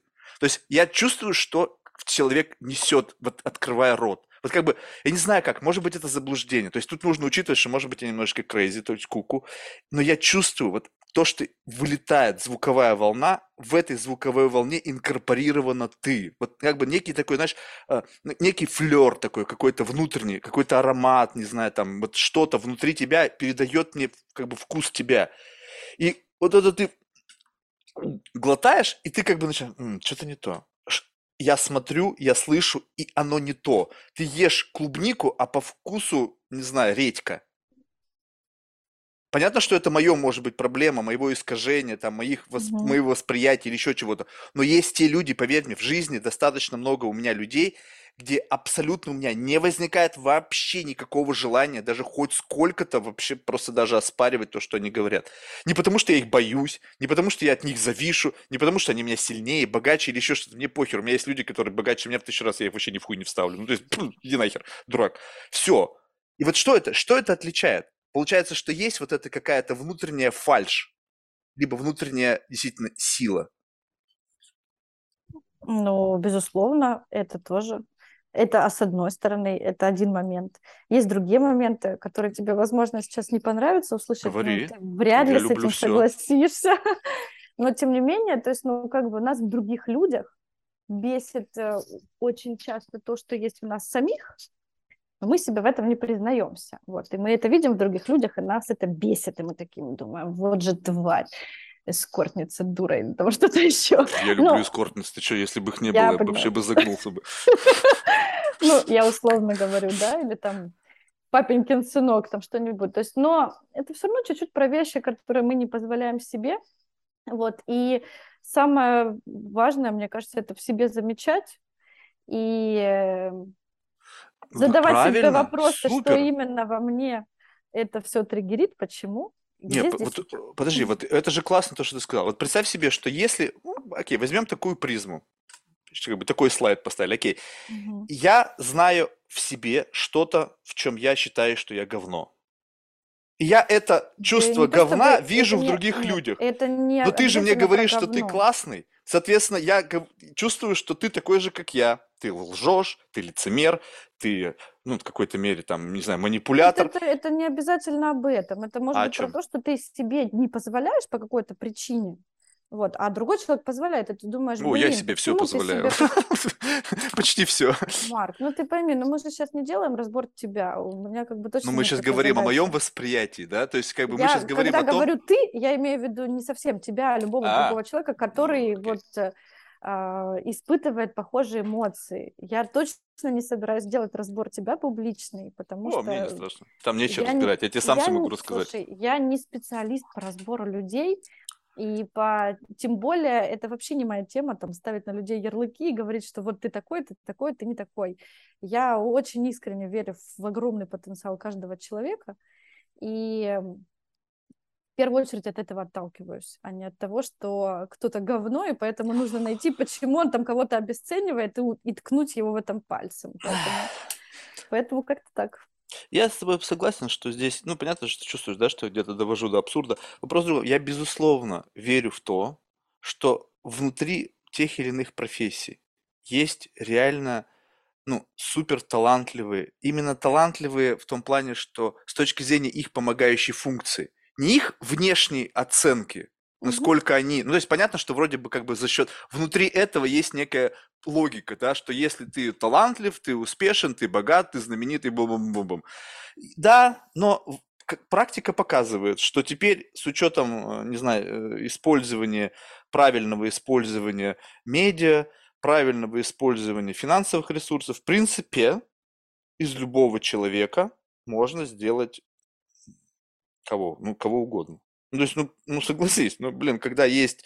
Нет, кого угодно нельзя сделать, можно сделать того, кем он является, условно. Ну, вернуть, как бы, я бы так сказала, вернуть его себе. Вот это скорее да. То есть это об этом. Ну, тут тоже, понимаешь, ну, Марк, ну, тут надо задать условно вопрос в данном случае тебе. Вот ты настолько все это дискредитируешь, мы 150 минут уже на эту тему говорим. Ну, то есть по какой причине? Вот мне бы было не очень интересно разговаривать о теме, которая мне, ну, вот прям совсем не близка, но я не знаю, но есть там какие-то там люди, которые, не знаю, там неэффективные маркетологи, ну... Я не знаю, что меня должно заставить 50 минут доказывать кому-то, что херовым маркетологом быть херово. То есть, ну, как бы, то есть есть что-то внутри тебя, что тебя очень сильно в этой теме триггерит почему-то. При том, что, например, я, когда тебе отправляла описание себя, там можно было зацепиться за что угодно. Можно было со мной час обсуждать мой музыкальный альбом. Я с 18 лет в предпринимательстве, там, в разных бизнесах. Ты зацепился за маленькую часть, 50 минут ее со мной обсуждаешь. Мне вообще норм с этим, я абсолютно не придираюсь, я просто говорю о том, что, ну, ты как бы задай себе вопрос, где здесь ты, почему так получается. Я тебе отвечу. Можешь даже не отвечать публично. Это, знаешь, можешь себя оставить для саморефлексии. Это, понимаешь, это часть, как будто бы, вот я тебе объясню, почему, как бы закрываем эту тему, я тебе объясню просто почему. Эта часть, она в каждом, подожди, так она в каждом живет теперь человека, который почти в каждом. То есть вот есть определенный как бы пласт людей определенной возрастной группы. Вот ты просто послушай, то есть здесь моя боль, не моя, понятно, что у меня куча всяких тараканов и идиотизма, но представь себе, что каждый человек в определенном возрасте, скажем так, от 25 до 45, попадающий ко мне в подкаст, так или иначе, либо спикер, либо коуч, либо кто-то, кто что-то кому-то какую-то правду матку в жизни рассказывает. Я как бы с этим постоянно сталкиваюсь, думаю, блин, да как так-то? Ну как Марк, вдруг вас так стало много? Почему ты таких людей приглашаешь? Вот есть много других, а ты каких? Приглашаешь именно этих? Ну, вот ты говоришь, что... я вообще никого не приглашаю. Приходят те, кто соглашаются на наши безумные условия. Ну, послушай, ну ты-то о чем говоришь? О том, что ко мне приходят такие люди. Ну, блин, ну люди приходят, те, которых ты приглашаешь. Если бы ты приглашал только других людей, к тебе бы такие вообще не приходили. Ты приглашаешь их сам, они к тебе приходят, и ты говоришь, да что же вашу мать, вас так много? Зачем ты приглашаешь таких людей? Мы приглашаем всех, там на самом деле воронка приглашений очень большая. Ты понимаешь, именно получается тот факт, кстати, классное замечание, что соглашаются именно не такие люди. Да. Именно эти люди соглашаются, то есть именно вот таков Марк, какой-то ну вот, бенчмарк. Я тебе еще раз показываю, что в том описании, которое я тебе отправила, было куча моментов, которые не имеют никакого отношения ни к тренерству, ни к коучингу. Ты 50 со мной минут обсуждаешь именно это. Ну, то есть, потому как бы, что музыка, объясню тебе, смотри, музыка, вот честно скажу, я человек, который, знаешь, вот почему, допустим, я считаю, что обсуждать с тобой твое музыкальное творчество я, наверное, не должен. Почему? Потому что на самом деле у меня есть проблема с этим, то что, ну, вот как бы ты сказала, что ты в какой-то мере прямолинейна, да, и прямолинейность твоя – это как бы часть твоей идентичности. И вот во мне есть абсолютно нахальные черты, когда, допустим, я живу в мире, у меня есть линейка. Странный такой способ мерить жизнь, да. Я любой талант меряю с точки зрения экстремумов. Ну, то есть вот есть, допустим, там, не знаю, там Sting, да, и есть, кто там в каком-то подобном сегменте какой-нибудь там где-нибудь, какой-нибудь а-ля там тоже знаменитый. И поэтому он может быть талантливым, он может быть успешным, он может быть классным, но у меня есть в голове некий линейка, некий Sting. И по сравнению со Sting'ом все, что ниже, как бы, несмотря на то, что это все классно и замечательно, я просто не воспринимаю, потому что, блин, ну, чуваки, ну есть что-то лучше. Я же, как бы, прекрасно понимаю, и вот это вот экстремум, все люди стали называть это, как бы, обесцениванием, а я ничего не могу с этим поделать. Но есть что-то лучше, есть хуже. Тебе дают вот два блюда. Вот представь, ты приходишь в ресторан, и два шеф-повара, оба мишленовские, ну просто там какая-то невероятная херня, дают тебе, и ты говоришь, чувак, ну вот это вкуснее. Ну это вкуснее. Не значит, что он хуже, не значит, что тот человек, который там, блин, он тоже старался, тоже сделал, что у него там что-то еще. Ну, понимаешь? И поэтому, а я знаю, что вот такой разговор вывозит только человек, который может быть таким же, ну, больным и раненым, как я. Ну, все вот будут думать, что просто, ты... Просто смотри, тут просто вопрос формата твоего подкаста условно. То есть, грубо говоря, если мы говорим Если мы говорим о том, что ты обсуждаешь музыку, условно, или какие-то объективные характеристики, связанные там с качеством, рейтингами и так далее, то да. Если мы говорим о том, что ты интересуешься личностью, как это, например, заявлено в твоем обращении, которое ты рассылаешь людям одинаковое, ты же как раз говоришь о том, что тебе интересна личностная часть, но в том, что я, допустим, записала альбом, по сути, нет профессиональной части, он еще даже не выпущен. И интересная эта часть в нем была именно личностная. Но, понимаешь, ну как бы тут момент, как тебе сказать, момент твоего фокуса. Я просто хочу тебе его немножечко вернуть. Пожалуйста, не воспринимай это как наезд. Мне вообще норм. Я могу с тобой еще 3 часа поговорить на тему того, что все коучи говно. Я к этому спокойно отношусь. И пойми правильно, от того, что ты мне это будешь еще, например, 3 часа доказывать, мое представление об этом не изменится, потому что оно не может базироваться на твоем мнении как человека, который, ну, там, сталкивался, например, с неудачным опытом. Слушай, блин, ну почему тебе показалось, что я пытаюсь твое мнение изменить? Вот это странно. То есть вот тут, кстати, очень любопытно. Вот нет, мне себе, так что... не показалось, я нет, просто прокомментировала этот момент. Ты сказала, что мое мнение, если мы даже будем продолжать, оно не изменится. У меня нет задачи изменить свое мнение. Как бы, я послушай, говорю, как это работает. Задача. Ну, ты сказала, что если мы будем продолжать, то мое мнение все равно не изменится. Но я не сказала, что у тебя была задача его изменить. Ну, а тогда почему должно вообще измениться? Не должно, я тебе об этом и сказала. Ну вот, поэтому получается так, что представь себе, что вот есть темы, которые просто активируют некоторые какие-то внутренние, ну, не то чтобы это внутренняя боль, если бы ты сейчас эту кнопку не нажала, то она бы и не активировалась, а это просто как бы чувство фальши. Давай так, в целом возьмем, неважно в чем это чувство, будь то это коучинг, будь то это, не знаю, предпринимательство, будь то это вообще любое что-то, во всем этом есть искреннее проживание жизни, а есть фальшивое. И вот я сейчас говорю не о коуче, просто не знаю, видимо, это просто так совпало. Это просто тип... может быть, да. Я тебе говорю именно о фальшивом. То есть мы, скажем так, вот представим себе, что есть на полке профессии сейчас какая-то разная расстановка, да, то есть, скажем, чем можно сейчас, на чем можно сейчас заработать? Ну, то есть вот так угодно, вот, да. Я думаю. Да. Приблизительно вот. На чем угодно. Абсолютно на всем, на чем угодно. Но почему-то очень часто люди выбирают именно это. Почему? Потому что здесь как бы все такое очень относительное. Там непонятна твоя специализация, вообще непонятно что. Очень много книг, которые, в принципе, читай под копирку и все остальное. Марк, да тебе просто люди попадаются, которые это выбирают. Ну, то есть, если ты возьмешь всех людей, в принципе, вот, ну, не знаю, в целом, и посчитаешь количество людей, которые выбирают, ну, условный коучинг, то ты увидишь, что их нифига не большинство. Ну, то есть, это просто вот в твоей картинке... в твоем окружении, вот как ты говоришь, вот они больше откликаются. Почему они больше откликаются? Потому что, ну, наверное, у них задача больше о себе заявлять, чем у психолога, который там на кафедре МГУ, но у него как бы нет такой задачи. Ну, я условно, да, хотя он к тебе тоже пришел. Вот, кому-то это вообще не интересно там. А у этих ребят есть такая задача, потому что они, в принципе, ну, скажем так, вынуждены, наверное, можно так сказать, вести публичный образ жизни для того, чтобы привлекать клиентов. Вот они, соответственно, попадают в твое поле каким-то образом. Да-да-да, ну, то есть смести фокус на именно, на фальшь. Что вот ты можешь быть предпринимателем, но ты будешь быть фальшивым предпринимателем. Почему? Конечно. То есть ты... как бы уловил этот тренд. Сейчас модно быть предпринимателем. И вот как будто бы, знаешь, это как, вот ты, я не знаю, чувствовал ты или нет, вот бывает так, вот люди, вот они одеты, ты не смотришь, и что-то не то. Ну, то есть как бы ты, вот как бы закрываем это, смотришь на внешний вид, все нормально. Лицо открываем, блин, что-то не то.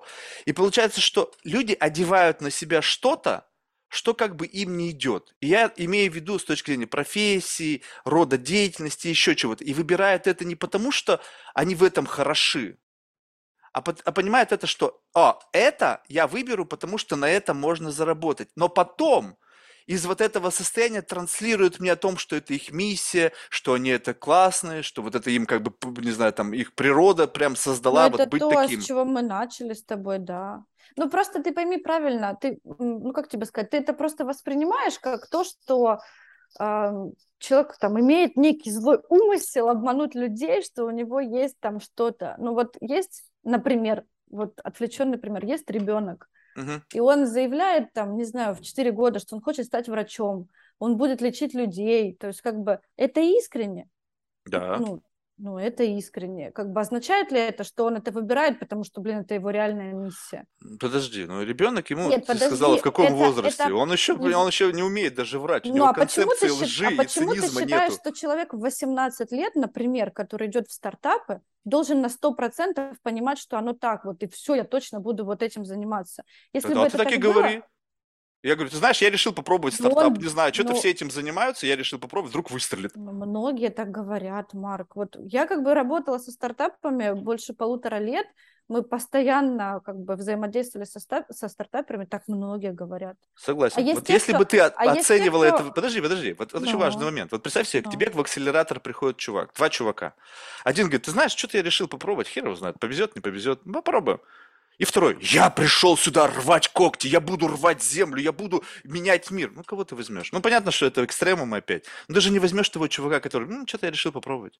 Ты скажешь, нет, что-то у тебя мотивация не та. Нет, смотри, все зависит от... Ну, во-первых, мы с тобой говорили о том, как отличить изначально того, кто пиздит, и того, кто... Нет. Соответственно, как бы в некоторых случаях это видно. Во-вторых, если человек говорит, я хочу попробовать, и ты при этом смотришь, что он реально пробует, и у него реально что-то получается, он не просто говорит, что он что-то попробует, а у него есть какие-то определенные результаты. Мы же все равно смотрели на определенный трекшн проекта. Что ребята уже успели сделать?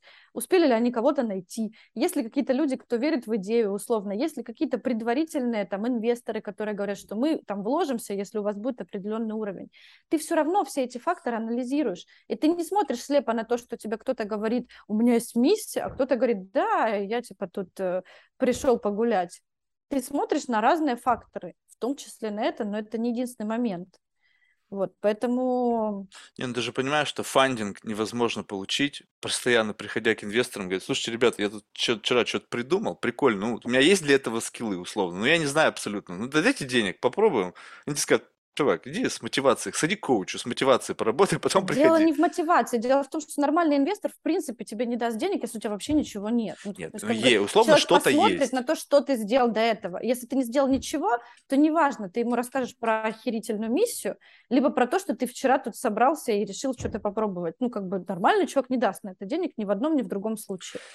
Ну, поэтому, то есть ты сейчас исключаешь значимость риторики и твоей саморепрезентации в мире предпринимателей как фактор, необходимый для продвижения по этой карьерной лестнице. Нет, я его не исключаю, я просто говорю, что в чистом виде на него ведутся только люди, которые, не до конца как бы полноценно анализируют ситуацию. Нет, я не сказал, что это единственное, что... Я тебе просто сказал, что это как будто бы must-have.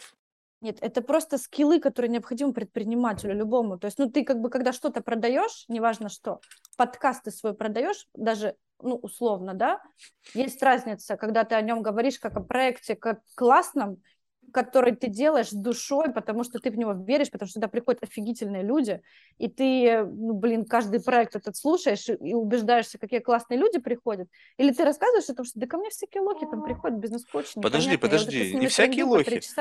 Проект, вот тебе, кстати, классная история, ты сейчас хорошо, Марк, что это повернула. Я просто тебе привожу маленький пример, то есть когда ты транслируешь это таким образом, почему ты удивляешься, что к тебе приходят такие люди? Ты же до этого удивился. Ты же не такая. Мы с тобой сколько уже говорим на эту тему? 70 минут. Почему-то это очень сильно задевает. То есть я не знаю, видишь, нет. Как бы на самом деле вот это тоже любопытно. Вот смотри, еще давай возьмем такой момент.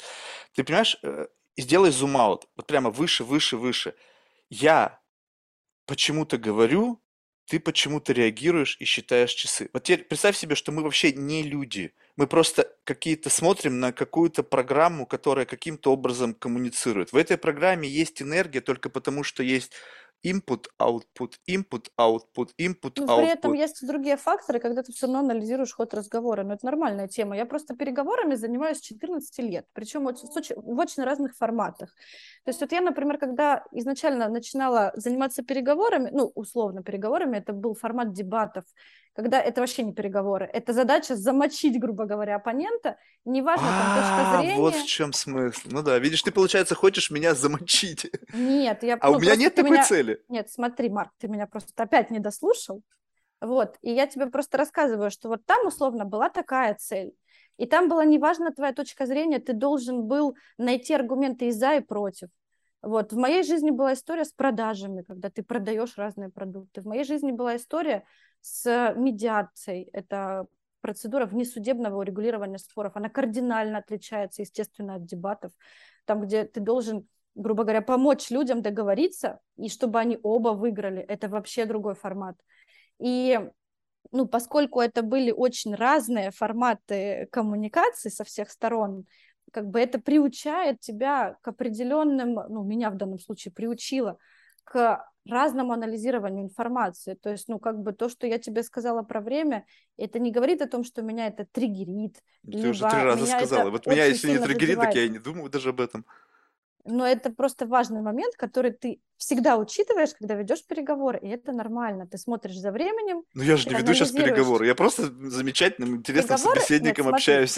Переговоры это широкое слово. Переговоры это широкое слово. Коммуникация в целом. Ага. Вот, просто бывает коммуникация там в потоке, да, когда ты там, не знаю, с человеком встретился, с близким, с которым ты, не знаю, там 10 лет не общался, у вас там куда-то время. Просто знаешь, я тебе честно скажу, вот я бы открою, мне кажется, просто я нащупал вот эту бренькалку. Бэм-бэм-бэм-бэм-бэм. Вот я не знаю, почему у меня в людях иногда почему-то мне хочется эту штуку найти. Ну, то есть что-то, что, знаешь, вот, как сказать, вот бывает так, что абсолютно, ну, не знаю, ты смотришь на человека, и почему-то вот у тебя не возникает... То есть с каждым человеком возникает определенная какая-то, не знаю, химия. Не знаю, как это назвать.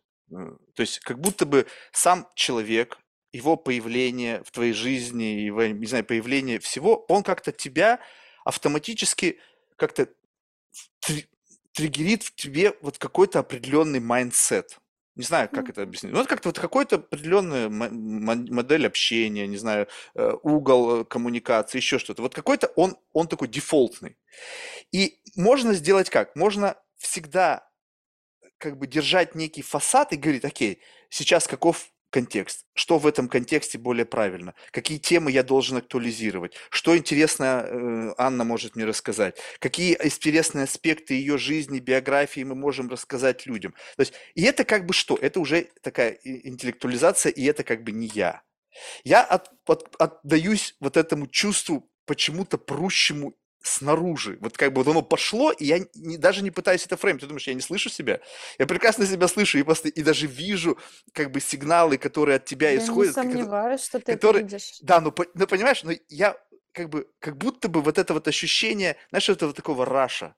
И он тебя как бы, о, прикольно, я что-то чувствую. Причем я чувствую именно энергию, потому что когда разговор без энергии, ну, знаешь, как бы, ну, что-то там, о чем-то поговорили.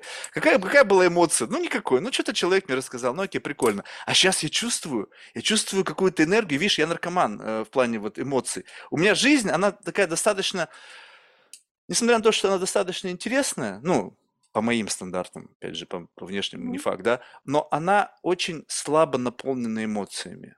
Ну, то есть, как бы, магнитуда этих эмоций, она всегда очень слабая. И когда я чувствую, что есть что-то, вот это вот самое бень-бень-бень-бень-бень, делаешь, и человек начинает, как бы, немножечко, как бы, подколбашивать.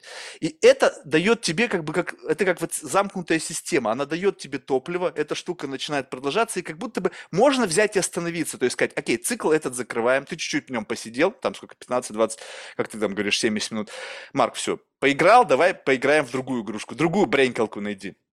Давай найдем. Я не против, я тебе просто объясняю, как это дает мне вот этот вот памп, то есть ради чего все это. Не ради тем, неважно что вообще.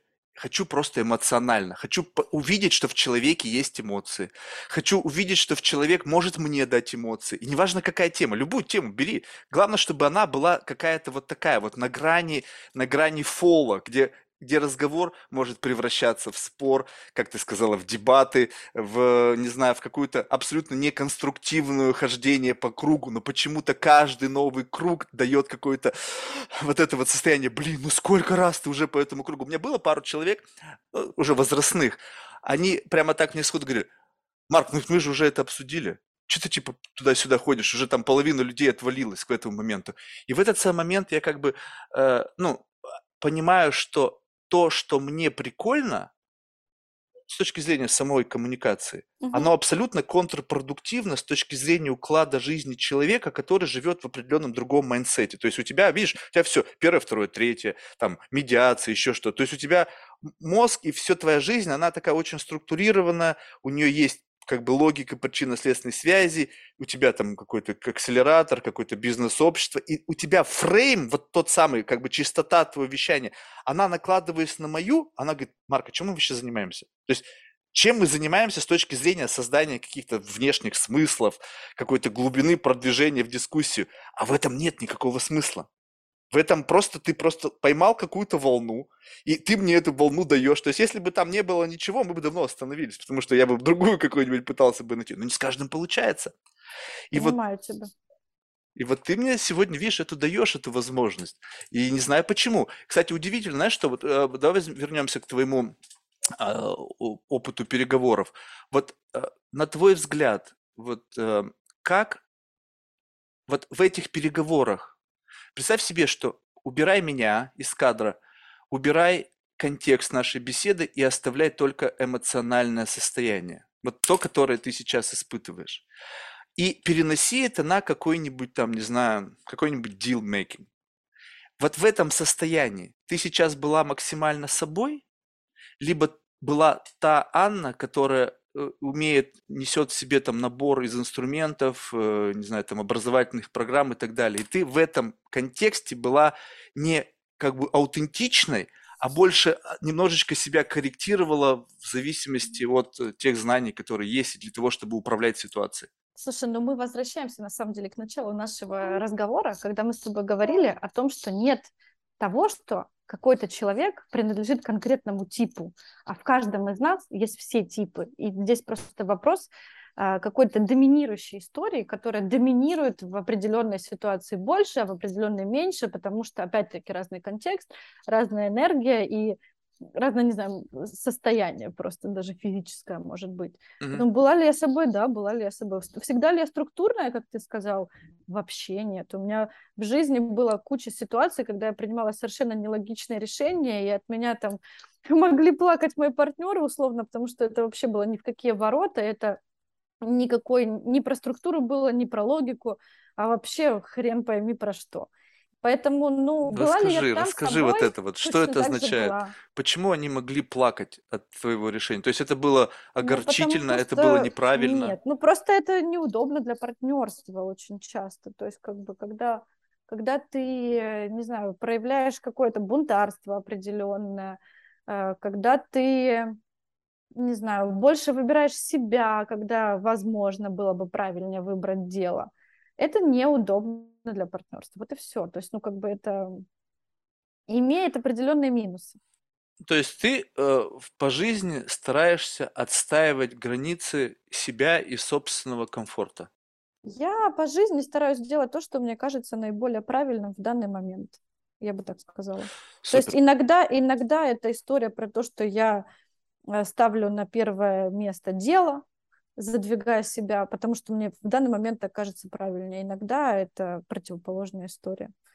Можешь вот об этом правильно, неправильно? Вот как ты понимаешь, в каком контексте, что для тебя правильно?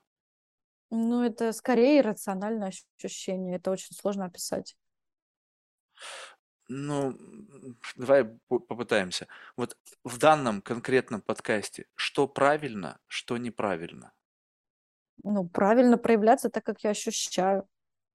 То есть если я ощущаю правильным тебя слушать, и даже если я с тобой не согласна и не спорить с тобой, потому что я не всегда просто в этом вижу смысла. Ты знаешь, есть такая история, там, а как вам удается все успевать и там, быть счастливым? А я просто ни с кем не спорю. Но это же невозможно. Ну, невозможно, так невозможно. То есть вот эта история, знаешь, как бы... То есть иногда ты чувствуешь, что тебе хочется в этот спор войти, ну реально прям хочется, и ты в этом, ну как бы являешься собой. А иногда ты просто слушаешь это, думаешь, ну блин, ну как бы чувак, это не твой случай, я просто... Нет, ты можешь говорить, ты понимаешь, можешь говорить, вот ты понимаешь, в этом-то и весь прикол. Я просто тебе как раз о том и говорю, что иногда ты слушаешь, ну как бы у чувака какое-то свое мнение, оно там от меня сильно отличается, ну как бы... Интересно ли мне ему доказывать, что это не так, или так, не так для меня? Да, в общем-то, нет. Ну, или да. То есть, ну, как бы в конкретной какой-то ситуации. Или, например, мне это интересно делать там определенное количество времени, а вот уже дальше мне уже просто скучно, например. И это не про то, что меня там бесит что-то или не бесит, а просто там, ну, как бы, не знаю. Почему тогда можно... Вот теперь давай дальше. Вот смотри, вот прозвучало опять ключевое слово. Почему люди не могут быть вот достаточно открытыми в том плане, что вот ты говоришь, можно экономить жизнь не споря, а можно экономить жизнь, как бы называя вещи своими именами. Я вообще не говорила экономить жизнь, это вообще не моя тема, не моя фраза. В смысле экономить время. Я ни с кем не спорю, как вы все успеваете, но я экономлю время за счет того, что ни с кем не спорю. Ну, то есть, как бы анекдот же об этом, да? Там было о счастье скорее, об эмоциональном состоянии, там было об этом. Да, просто послышалось, как вы все, вам дается все успевать. Ну, то есть я думал, что успевать... И быть счастливым там было. Вот, и смысл в том, что, вот представь себе, вот мне, знаешь, чего в жизни не хватает? В жизни не хватает людей, которые, они говорят прямо о своем состоянии. Ну, то есть можно сказать как-то завуалированно, ну, как бы, знаешь, вот как бы там где-то там вот... а-ля-ля-ля, тополя, там что-то намекнуть, вроде как бы можно что-то еще, а можно сказать, слушай, мне скучно. И это и есть демонстрация вот той самой харизмы и той самой как бы альфа-брейновости, когда человек, он не боится продемонстрировать свое отношение к текущему контексту. И как бы что, сейчас в рамках нынешней какой-то там этической обстановки, это считается проявлением некой токсичности, проявлением некой невежественности, там, невоспитанности, ну, you name it, да, как говорится, как угодно. Но именно это раньше очень сильно отрезвляло. Ну, то есть у каждого из нас есть какие-то там бредовые идеи, да, в голове. У меня их очень много. И я настолько, видимо, распоясался, что я даю этим идеям просто плыть без остановки. И никто не говорит, Марк, стоп. Ну, как-то намекают, может быть, ну, ты же понимаешь, да, что вот человеку, который в кураже, ему как бы пофиг на твои намеки, ты мне скажи, и как бы грубо, тогда да, тогда остановка. И вот это, знаешь, и почему эта тема начинает вот так вот эскалироваться, потому что я жду, а сколько мне еще нужно идти вот так вот нагло в группу тебя, прежде чем я получу бич-слэп. Ну, то есть вот сколько еще можно... Дело в том, что, вот смотри, как бы, если ты сейчас фигурально говорил «тебя» или не фигурально, как бы, если мы говорим не фигурально... Ты оба контекста рассматриваешь. Ты вглубь меня вообще еще не пошел, то есть ты даже не начал туда идти. Хорошо. Ну, условно я говорю тебе, да, и как бы, поэтому тут ну, тоже нужно там, для себя это понимать, что если ты говоришь о чем-то и видишь там, что кто-то бесится, это вообще не значит, что ты пошел вглубь человека. Подожди, давай не будем... И теперь он как бы триггерится этим. Ну, то есть, подожди, давай возьмем не так. Просто глубь, опять, семантически она имеет разное сейчас значение в твоей и в моей голове. Вглубь именно того, что я зацепил, а не вглубь тебя как личности, раскрывая самые какие-то там удаленные чертоги твоего сознания. Вот представь себе, что там есть много разных моментов в твоей жизни, да? Где-то глубина твоего там 10 метров, где-то километр, и как бы там, может быть, вообще никогда в жизни, и я не тот человек, который вообще хоть, в принципе, хоть сколько-то может к этой глубине приблизиться. Но есть что-то, где ты в человеке просто задеваешь случайно. Знаешь, как будто ты движешься, блинк, и что-то брянькнуло. Ты такой, так, что-то тут брянькнуло. И начинаешь снова те самые шаги прощупывать, и ты понимаешь, что ага, вот здесь вот эта штука почему-то работает. Ну, вот смотри, а вот представь себе ситуацию. Ты сидишь на... например, на очень скучной лекции. И там кто-то выступает и что-то говорит. Ты даже не знаешь, кто. И ты даже не знаешь, что вообще, о чем они говорят. Тебе просто скучно, там все какой-то трэш, все спят. Тебя это уже достало?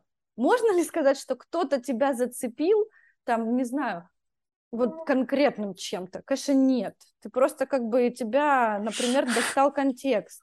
Правильно. Но это в том случае, что если человеку на самом деле у него и цели такой не было. У него же цель лекцию провести, часы отчитать, конечно, ему отчитаться перед руководством. Условно. Конечно, ему все равно. Но в данном случае важно там ощущение там конкретного человека, которого это выбесило, да, то есть, ну, Правильно. Есть, теперь представь виду, себе, что тот человек сидит и говорит, как бы мне сделать это, блядь, самой скучной лекцией в мире, чтобы все студенты сидели и просто их говно бы у них закипало бы, они бы там уже не знали, это чем себя занять. Это все равно не та история, потому что это не идет конкретный контакт друг с другом. То есть если бы это было интервью, и он себе ставил такую задачу, тогда да, можно было бы сказать, что этот конкретный человек вот этого конкретного зацепил. А так, по сути, это просто контекст. Это просто какая-то комната, в которой что-то происходит или не происходит ничего. Ты точно так же можешь выбеситься от того, что ты сидишь в очереди, и там, не знаю, кто-то кого-то долго обслуживает, и тебя это бесит, потому что ты должен был уже 2 часа назад все сделать и уйти. То есть, причина твоей реакции будет одинакова, и это не имеет никакого отношения, что кто-то нашел ту самую точку. Вот, просто мне кажется, важно это не путать. Ну, видишь, вот, возможно, я не умею, иногда бывает, я это путаю. У меня, потому что вот ты мне сейчас классно, то, что ты мне это нарисовала, вот а теперь представь себе, вот как тогда, если мы рассматриваем два таких вот состояния, да, одним состоянии, я же нахожусь в некой иллюзии, что я как будто бы что-то нащупал. И второе состояние – это некая реальность, ну, по отношению к той иллюзии, в которой я нахожусь, да, то есть тут нужно непонятно, как бы можно этот тумблер переключать, да, в котором на самом деле я что-то себе нафантазировал, а ты сидишь и думаешь, блин, что вообще происходит? Ну, то есть как бы это вообще не рядом, но получается, что я настолько слеп, туп и еще там всего-всего, что я каким-то образом из твоего фидбэка вижу ровно то, что наполняет мою иллюзию, то есть дает ей достаточно энергии, чтобы ее прорендерить. И это не потому, что ты слеп или туп, это просто говорит о том, что ты очень сконцентрирован на себе, на каких-то своих мыслях, каких-то своих убеждениях, и ты просто их видишь в мире, там, неважно, со мной, там, не со мной, с другими участниками, не знаю, там, с мамой, с девушкой, неважно, то есть, как бы, это же могут быть разные какие-то истории, просто когда ты сфокусирован на себе и на вот этом своем восприятии, на своей картинке, и ты на самом деле, как тебе сказать, ты на самом деле проявляешь не так много любопытства, как тебе кажется. То есть ты задаешь вопросы, подразумевая, что ты, вот тебе сейчас ответят, ты вот такой любознательный, ты ищешь этот наркотик. А по большому счету ты все эти, условно, ответы воспринимаешь через свою собственную призму, не особо пытаясь их воспринимать как-то с другой стороны. То есть это неплохо, это просто, какая-то часть тебя. А есть и другая, просто, это же, знаешь, это какая-то история про то, что, опять-таки, в нас есть все, просто в разные моменты что-то больше доминирует, что-то меньше, когда-то у тебя это больше доминирует. Ты знаешь, как это выглядит? Я сейчас тебе объясню. Ты, кстати, очень достаточно близко подметила. Действительно, здесь это такой, не знаю, массовый пиздеж, да, какого-то, знаешь, такого искреннего любопытства в личности человека. Я думаю, что здесь, конечно, с этим надо как-то более честно относиться. Но в целом, ты знаешь, что вот представь себе, что когда ты что-то подобное вбрасываешь, то как будто бы у этого, как ты помнишь, ты говорила, некий способ того, как пазлики собираются. Ты вбрасываешь всегда одну и ту же штуку. То есть я вбрасываю эгоистичного себя. Шмяк. Выливаю, как знаешь, полностью, где-то меньше, где-то с кем-то не выливаю, по какой-то причине, видимо, я чувствую, что это опасно, потому что может плохо для меня кончиться. Но я имею в виду плохо не потому, что там беседа пойдет не так, а потому что я, видимо, настолько признаю свою как будто муравьиную натуру, примитивную этого, знаешь, жалкого насекомого, что, может быть, я даже не хочу туда лезть, потому что, может быть, это для меня еще та грань, в которой я себя еще не видел. То есть, я так признал, понятно, что я, грубо говоря, дебил, да? Еще туда, еще вглубь. Слишком самокритично. Слушай, не, это правда, это не самокритика, это просто реальность. Но представь себе, что эти кубики постоянно вбрасываешь, эти эгоистичные какие-то там смазанные тобой, и ждешь любопытство, знаешь, в чем заключается? Не любопытство в гости, каков он замечательный человек внутри, а как он тебе обратно эти кубики отбросит. То есть как он с этим с этой штукой будет работать. И по отношению к этому, ты знаешь, как будто бы я тестю, как будто бы я ищу людей, которые знаешь, как единомышленники. Представь себе эта система, знаешь, военных, свой-чужой. Она постоянно сигналы поставит свой-чужой, свой-чужой, свой-чужой, свой-чужой. Для чего? Не знаю, может быть, я одинок. Мне, может, хочется найти людей, которые в состоянии «О, прикольно!»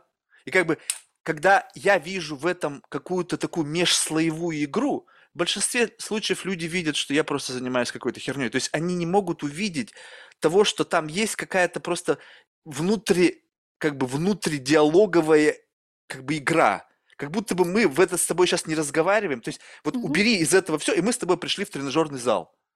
И ты, и я – это некие такие ментальные тренажеры. Я об тебя качаюсь, ты об меня качаешься. И я как будто бы сел на что-то, и как будто бы у меня пошел памп. Знаешь, бывают тренажеры какие-то бесполезные. Приходишь в зал, там какой-нибудь, там миллион тренажеров. Я просто человек, мне это проще понять, потому что я всю жизнь занимался спортом. И садишься, думаешь, блин, классный тренажер, выглядит. Садишься, думаешь, блядь, вообще бесполезный. Ну, то есть какого хера? Ну, то есть вообще я не чувствую ни одного пучка, ни одного волокна.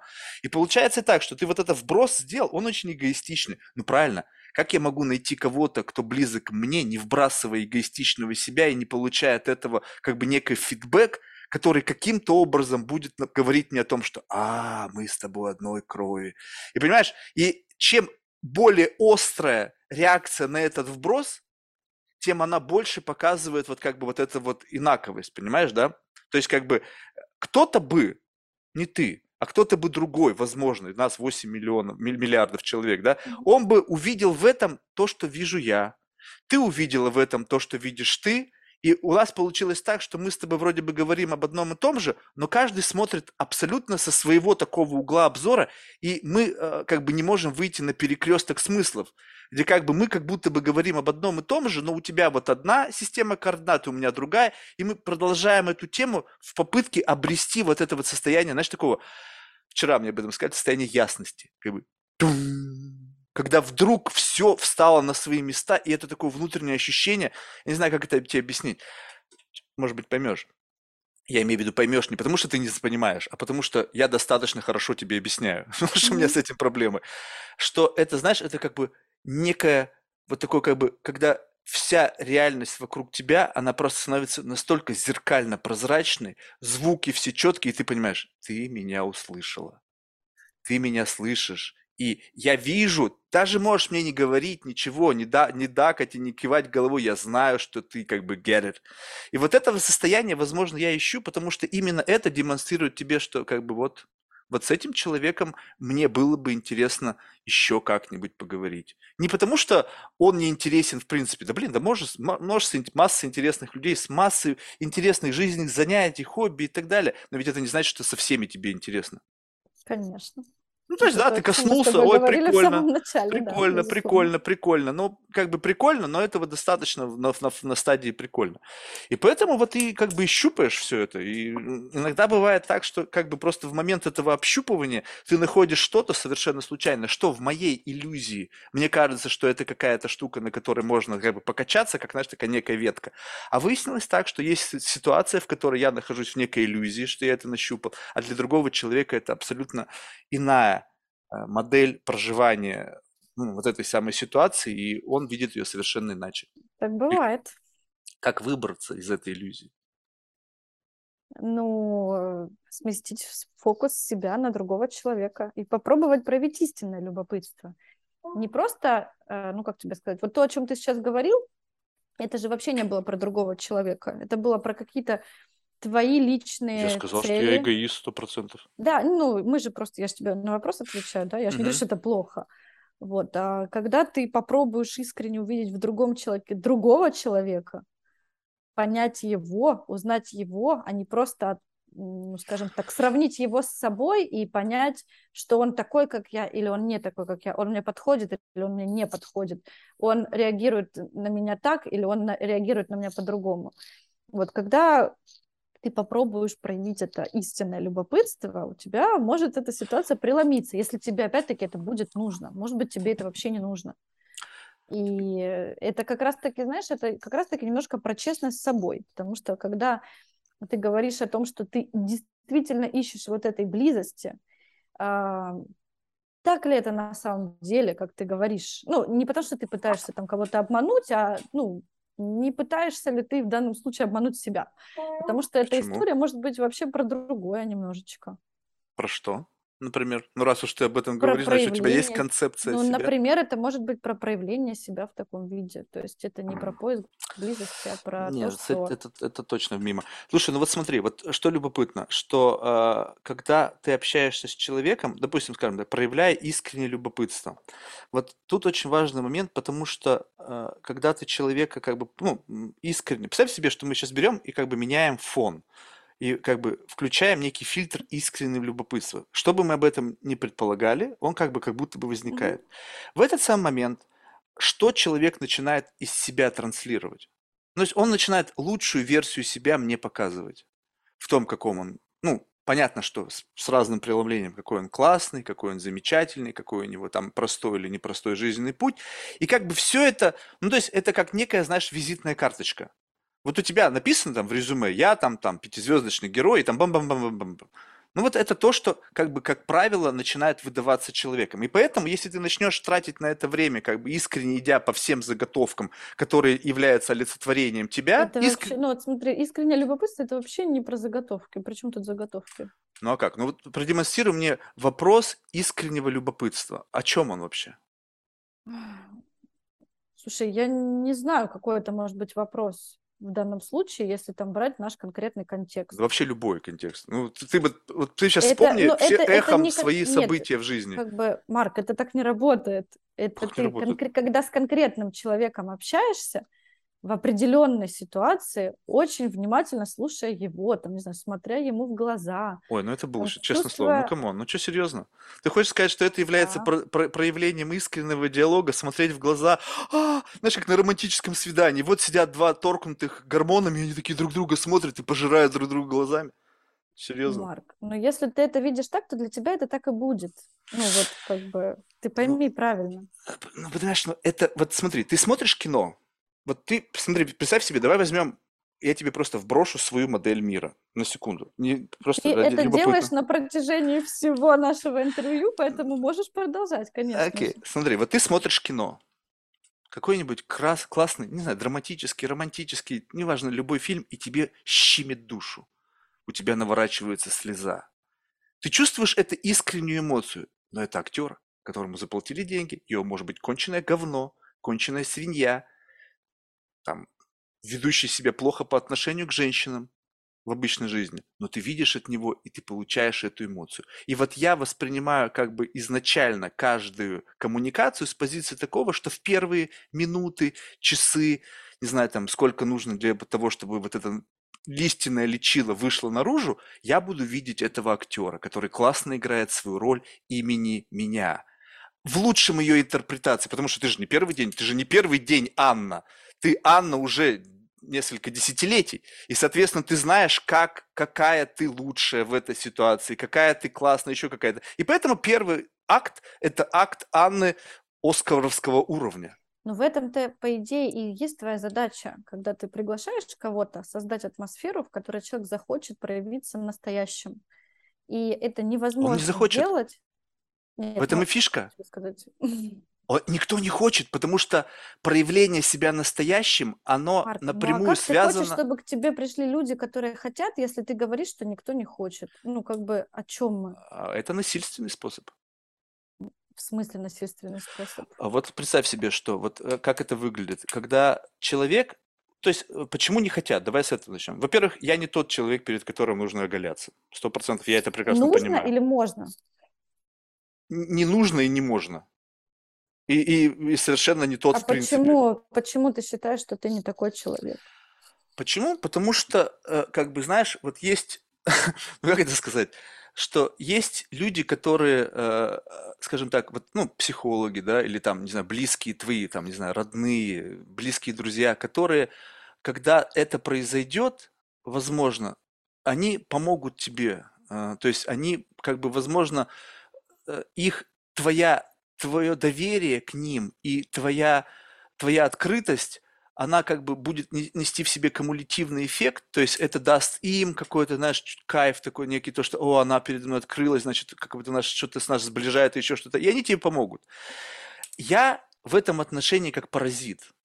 То есть я увижу что-то, твою какую-то травму, и я в нее ее буду пить. Понимаешь, она мне нужна, вот эта штука в тебе, какая-то вот что-то, что тебя тревожит, что тебя беспокоит. Потому что представь себе, что вот я коллекционер вот этих самых нестандартных штук. Нет, так ты мне только что сказал, что перед тобой никто открываться-то не хочет и не будет.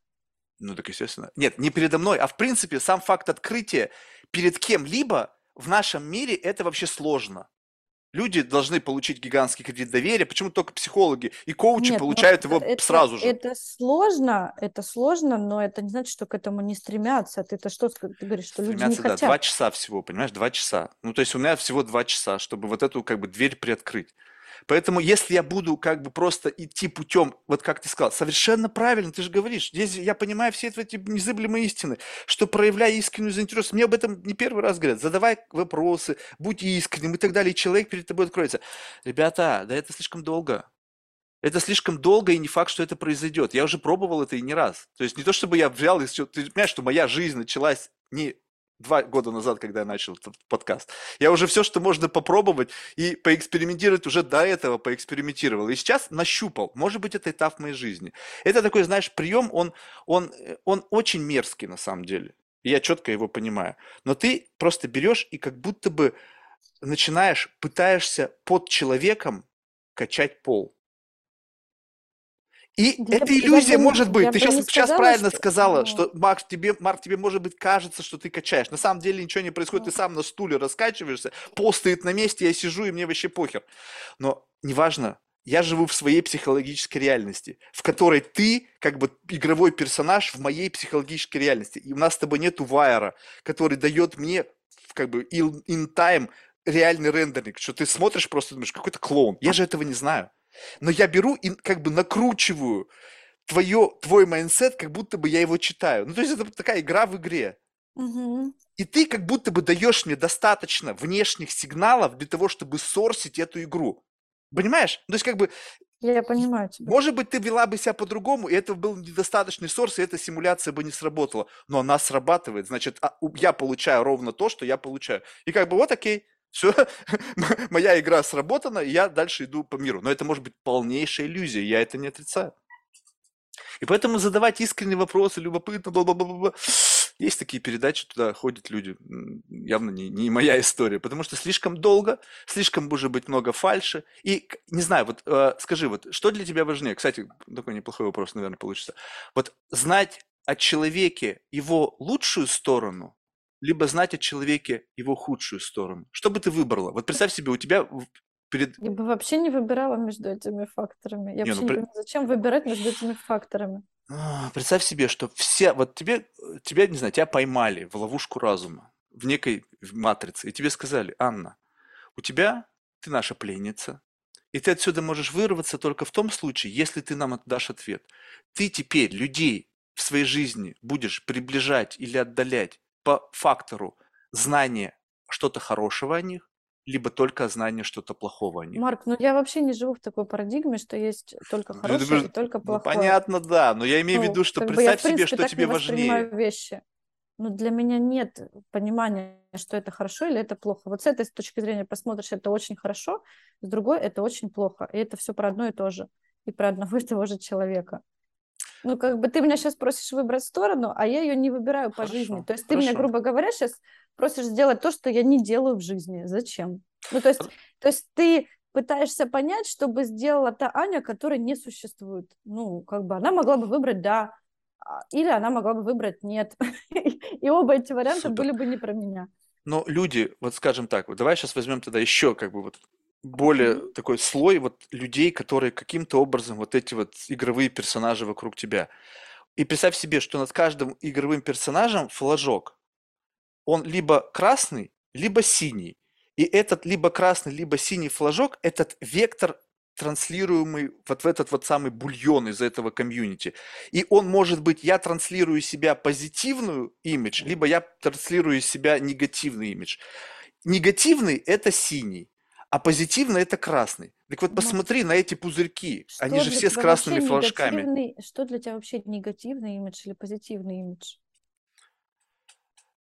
Негативный имидж – это аутентичное поведение, которое не укладывается в рамки социально одобряемого поведения. Но есть люди, которые выезжают на хайпе, как раз рассказывая о своем социально неодобряемом поведении. Но это же ложь, ну, ты понимаешь, да? Это просто они гонят. Ну, неважно, они это транслируют, эта стратегия выбрана, и она для них, возможно, эффективна. Но это не аутентично. Вообще... Ты пропустила слово «аутентично». Потому что то, что они делают... У меня был гость недавно, он у него там пиар-агентство, он сказал, я темный лорд. Ну, то есть, на самом деле, ты хочешь сказать, что они такие прям милашки, ничего плохого вообще по жизни делают, делают только хорошее. Но вовне делают плохое специально, и это транслируют. То есть ты хочешь сказать, такая история? Вот смотри, вот тебе реальный кейс из жизни. У меня был на подкасте гость. Извините, если я, может быть, рассказываю то, что не должен рассказывать, да? Он называет себя темным лордом. И причем он не просто называет себя темным лордом, он изменил в трудовой книжке, ну, как бы, свою должность на темный лорд. То есть у него теперь в штатном расписании есть в компании некий темный лорд, как глава компании. И он рассказывает о себе, что, блин, я там, как бы впрыскивает мне вот эту вот какую-то, знаешь, bad guy, вот эту вот историю. То есть я знаю bad guy, поверь мне, я с ними рос. Я знаю, кто такой bad guy в реальности, у меня есть эта линейка. И вот он мне это впрыскивает. И в то же время он мне рассказывает о своем прошлом, в котором они продавали какие-то, не знаю, медицинские препараты бабушкам, которые якобы должны были что-то там... Ну, я сейчас не буду, я сейчас совру наверняка, но представь себе, что это звучало так, что якобы они... им это продлит их жизнь или что-то типа этого. И он в этот момент испытывал муки совести, и поэтому он перестал этим заниматься. Bad guy занимался бы бабушками до самой старости, пока бы только деньги шли, он бы отжимал их квартиры внуков, детей, и оставлял бы бабушек на улицах. Вот это bad guy. Ну, смотри, Марк, вот то, что ты сейчас демонстрируешь, это есть название.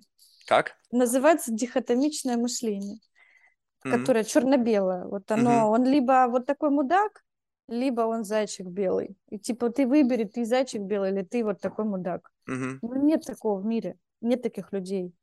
Нет только черных цветов и только белых цветов, слушай, понимаешь? Ну, я тебе сейчас не о том, что у него нету темных черт или хороших черт. Вопрос в том, что он пытался иллюстрировать свою темную... Вот ты говоришь, а что, нету таких людей, которые транслируют себя вот как бы в негативной коннотации? Ну вот, пожалуйста, тебе пример. Он транслирует себя в негативной коннотации, значит, являясь стопроцентно хорошим человеком с нормальной совестью. Ну ты пойми правильно, что если бы в нем вообще не было вот этой черной, как ты говоришь, части, ему бы... Она вот такусенькая! Вот такусенькая! Но ему бы в голову не пришло это транслировать. Точно так же, как мы с тобой говорили, что если я... Ну, мне не откликается сидеть на горе и медитировать, эти люди никогда у меня не вызовут зависть. Ну, как бы я мимо пройду и не замечу этого. Я просто не обращу на это внимания. Это если меня это зацепило, и я это осуждаю, или, например, я говорю, какие вот они молодцы, или какие они мудаки, ничего не делают, не производят в мире, там, да? Любая какая-то, ну, как бы... относительно заметная реакция, относительно понятная, она говорит о том, что все равно это в нас есть. И, ну, как бы, хочешь ты это признавать или не хочешь, оно никуда не девается.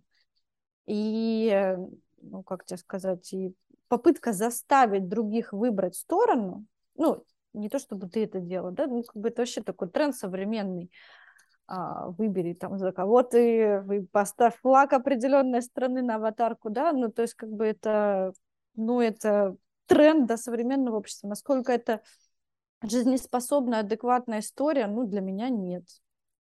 То есть ты вообще вот эти тегированием не занимаешь, то есть вот на твоем костюме бойскаута нету ни одного значка. Ты там не за зеленую повестку, за бумажные трубочки, там, не знаю, там, права меньшинцам. То есть у тебя вообще ни одного тега нету, с которым ты ассоциирован. Меня это волнует в жизни, если честно, да. То есть как бы меня... То есть, как бы меня секс-меньшинство совершенно не волнует, если там кто-то принимает такое решение. Я сейчас имел в виду вообще, в принципе, как набор каких-то тегов. Окей, давай скажем так, отбросим все тогда вот эти... Я просто считаю, что это неэффективная тема. То есть я не могу сказать, что я вообще это не использую или там, но... Скажем так, ну, наверное, да, подсознательно все равно мы как-то определяем что-то или кого-то. Хорошо, но как я должен тебя понять? Считаю, что это... Вот представь себе, мы приходим в мир, сейчас у каждого есть какой-то набор тегов. То есть вот эти вот штуки. Набор тегов? Ну, вот эти вот... Это же твоя... Нет, смотри, это же твоя личная история. Вот как ты бурлишь? Давай сейчас зайдем в твой Инстаграм, и я уверен, что там будут какие-нибудь теги. Ну, зайди. Стопудово. Вот, давай, я сейчас скидывала, зайди. Сейчас, да, я зайду. Ты пока что-нибудь говоришь, чтобы было интересно. Я имею в виду, теги – это не как бы я там за, я там против. Я тебе говорю, теги – это некая такая как бы саморепрезентация. Вот, помогаю соединить высокую эффективность и смыслы через бизнес-коучинг и менторинг, адаптация к изменениям, нежно и неизбежно. Ты понимаешь, да? То есть вот ты теперь представь себе, вот просто представь себе, что я тебе ничего не знаю, и я тебя не вижу, и ты просто, и ты просто эти слова. Это твоя как будто бы саморепрезентация того, кто ты. Вот прямо вот это твой как бы, почему-то твой месседж миру. Я – это вот эти слова. И каждый идет с каким-то набором вот таких слов в этот мир, в это сообщество. Но мы приходим... понимаешь, что человек вот эти вот репрезентационные формы меняет в течение жизни много-много-много раз. Правильно, сейчас ты такая. Естественно. Это нормально. Естественно. И поэтому говорить о том, что какие-то ярлыки или что-то еще неэффективно, потому что это ничего не отображает. Это отображает только то, что сейчас в моем Инстаграме написано это. Это, ну, как бы ничего не говорит обо мне как о личности. Потому что... Ты зачем тогда об этом сказала? В смысле? Ну, но если это ничего тебе не говорит, нет, то есть получается, что это ты просто так что-то взяла, смотри, а что написать? Нет, я просто много о чем сказала, а ты конкретно выцепил то, что тебя условно заякорило условно. И это как раз и есть история твоя. И как раз, там то, что написано, говорим... я то и говорю, я ничего не придумал. Там вот эти два предложения, и больше там ничего нет, ну, три. Да, а есть еще что-то, что мы с тобой обсуждали там в течение 2 часов, условно. Ты как бы волен выбрать что-то из любой из этой информации. И поэтому, когда мы говорим о том, как какие-то ярлыки должен навешать на меня условно, да, какие-то... Не, я ничего на тебя не вешаю, что ты сама на себя навешиваешь. Потому что все как будто бы навешивают, и это окей. И ты берешь и говоришь, я повешу на себя вот это. Я же, подожди, ты все время меня пытаешься, что я тебя оспариваю. Я говорю, искренне интересно. Нет, считаю, мой искренний интерес, какие из всего многообразия тегов ты бы выбрала для репрезентации себя в наше сложное время? Вот сама повесила. Да никакие, я вот конкретно... А как тогда понять, кто ты? Смотри. Я на тебя смотрю, у тебя нету опознавательных знаков. Ну, значит, тебе не повезло. Если ты смотришь на меня, на мне нет опознавательных знаков, и ты со мной не пообщался. Подожди, если тебе понравилось, это не имеет значения. Ты не понял, кто, и тебе не повезло. Не, подожди, вот не в этом дело. Вот и представь себе, что нулевое погружение, никакого общения, ничего-то. Как бы встречают по одежке. У людей всегда это а теперь встречают по тегам. В зависимости от того, с кем они общаются, с какой целью. Это, знаешь, что называется? Вот в целях коммуникации у тебя есть такое. Я приду, условно, у меня скоро будет мастер-класс в МБМ, я буду рассказывать о генерации идей, я там буду рассказывать бизнес-идеи, я буду рассказывать о том, что связано со стартапами. Это моя часть. Я приду, там, не знаю, на школьное собрание родительское, я буду скорее говорить о том, что касается моего ребенка. Это моя другая часть. То есть ты там придешь с тегом «мама»? Ну, условно, мама, наверное, да. Мама какая? Да просто какая. Мама? Я не буду себя там идентифицировать как-то, чтобы люди... А что туда пришла? Почему ты говоришь? Почему им должны тебя слушать? Я пришла... Не должны меня слушать, я туда сама пришла послушать. А, то есть ты не спикером там будешь, а просто нет, мамой сидящим? Нет, спикером. А, нет, я имею в виду, когда ты вот именно спикер.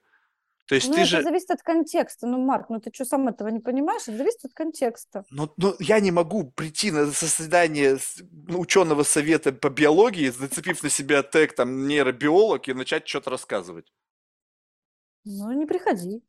Нет, вот это понятно. Я тоже туда не приду и не нацеплю на себя этот... Видишь, ты как бы почему-то постоянно сопротивляешься, видя в этом что-то. Я просто пытаюсь понять. Сейчас представь себе, давай от тебя отойдем в сторону. Ну, потому что ты опять-таки хочешь на меня навешать, как хочешь, да не хочу ничего. Ничего не хочу. Ну, правильно. Посмотри на все. Ты хочешь, чтобы я на себя навешала какой-то тег. Я тебе рассказываю, что для меня это не гармоничная история. Вот и все. А ты не хочешь этого слышать.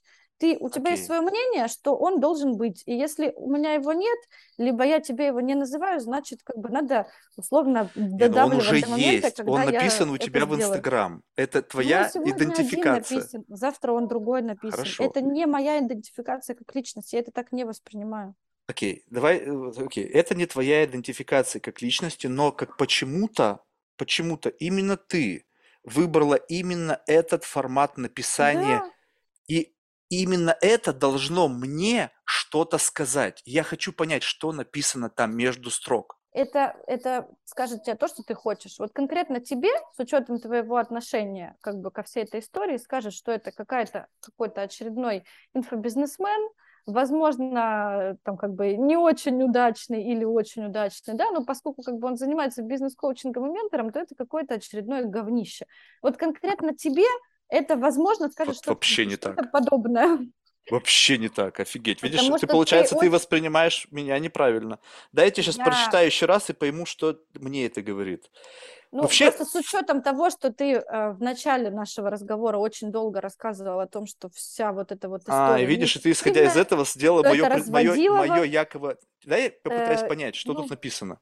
Я, если честно, вообще не могу как бы все... То есть, видимо, не знаю, почему я не могу это все связать в единую. Видимо, ты не целевая аудитория. Помогаю соединить высокую эффективность и смыслы через бизнес-коучинг и менторинг. Помогаю соединить высокую эффективность и смыслы. То есть, как бы я, получается, видишь, почему у меня в голове это не заседает? Потому что у меня нет потребности на соединение высокой эффективности и смыслов. И поэтому, как бы, эти слова, они пролетают мимо, и я не понимаю вообще, что там написано. И поэтому я не могу понять, как бы, ну, то есть, когда человек говорит, я люблю бухать. То есть, как бы, мне человек понятно, но человек любит бухать, все понятно. Как бы, хоть сколько-то что-то задевает. А когда человек говорит, что он это помогает делать, и предполагается, что есть какой-то пласт людей, которые в данном моменте времени в этом заинтересованы, и это таргетированное сообщение этим людям, я понимаю, блин, я не там. Но я хочу понять, как бы дай мне месседж, который и меня, примата, ну, как бы, зацепит. Ну, то есть, как бы, кто ты вот для меня можешь быть?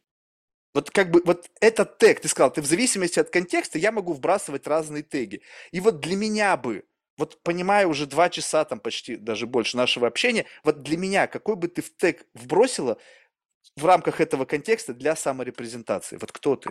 Ну, тебе бы я просто сказала, что я человек, который может с тобой поговорить, дать тебе возможность для саморефлексии и создать тебе ситуации, в которых ты классно себя почувствуешь, надавив на мои болевые точки. Супер. Видишь, как прикольно. То есть получается, что вот это вот и есть как бы тот самый навык, когда мы можем вести себя так, как оно, ну, как бы максимально эффективно в рамках контекста. Можно ли тогда сказать в качестве завершения, что в рамках такого контекста, который сегодня был, ты была максимально эффективна? Либо я ты бы вообще... сейчас ретроспективно могла бы сказать, так, слушай, я бы могла с ним вот так поиграть. Чувствуешь, есть ли там упущенная возможность? Нет, я не чувствую, что есть какая-то упущенная возможность. Я была с тобой абсолютно искренне реагировала на то, что ты говорил.